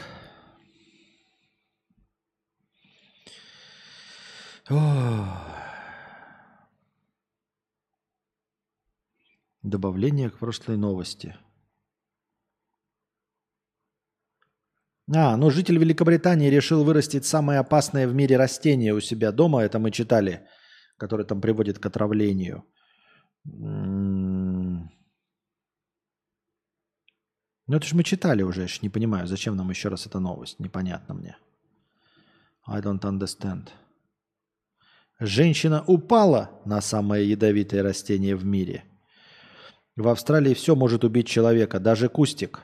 Ага, это вот то самое растение, это вот другая новость про это самое растение, которое у себя в Великобритании захотел вырастить. Это вот, я что-то попутался. Жительница австралийского штата Квинсленд упала с велосипеда на одно из самых ядовитых растений в мире и 9 месяцев мучилась от боли. Ебаный насрал. Вот это знак. Вот это не везет, так не везет. Инцидент произошел, когда 42-летняя Наоми Льюис каталась на горном велосипеде в пригороде Кернса. Неожиданно она упала и соскользнула к набережной, приземлившись в жалящее дерево. Многочисленные волоски, которого покры... которыми покрыты его листья, впились в ее ноги и впрыснули туда яд, как крошечные иглы. Это было ужасно, рассказывает женщина. Боль была невыносима. Когда она достигла предела, меня начало тошнить. По словам австралийки, она родила четырех детей, но даже роды показались ей менее болезненными. Муж отвез Льюис в ближайшую аптеку, где они купили воск для ног, чтобы удалить впившиеся ядовитые волоски. Затем женщину госпитализировали, но врачи лишь незначительно облегчили ее страдания. Они дали ей обезболивающее и накрыли пострадавшие ноги нагретыми одеялами, которые сложили одно на другое. После этого женщину перевели в другую больницу, где она оставалась в течение недели. Нихуя себе у них борщевичок, блядь. После выписки ее долгое время пришлось перевязывать ногам грелки – Хотя прошло уже 9 месяцев, австралийка до сих пор страдает от боли, если нога попадает в зону обдува кондиционера. Жалящее дерево – опасное ядовитое растение, растущее в тропических листах Австралии, Малукских островах и Индонезии. Прикосновение к нему вызывает сильные долгосрочные болевые ощущения у жертв – Исследователи из университета, университета Квинсленда выяснили, что дерево вырабатывает нейротоксин, подобный токсинам пауков и конусообразных улиток. Несмотря на опасность для человека и множество животных, некоторые виды сумчатых насекомых и птиц имеют иммунитет к таким ожогам и питаются листьями и плодами этого растения. Охуеть! Вот так вот, такая крапивка, да? Прикоснулся к такой крапивке, ебать, и 9 месяцев боли. Ты похудел или свет так падает? Не, свет так падает, ничего не похудел.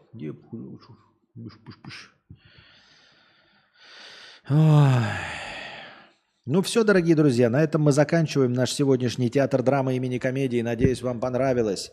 Становитесь спонсорами на Boosty, становитесь спонсорами на Ютубе, приносите ваши добровольные пожертвования на завтрашний подкаст, чтобы он длился так же долго, как сегодняшний, или даже дольше.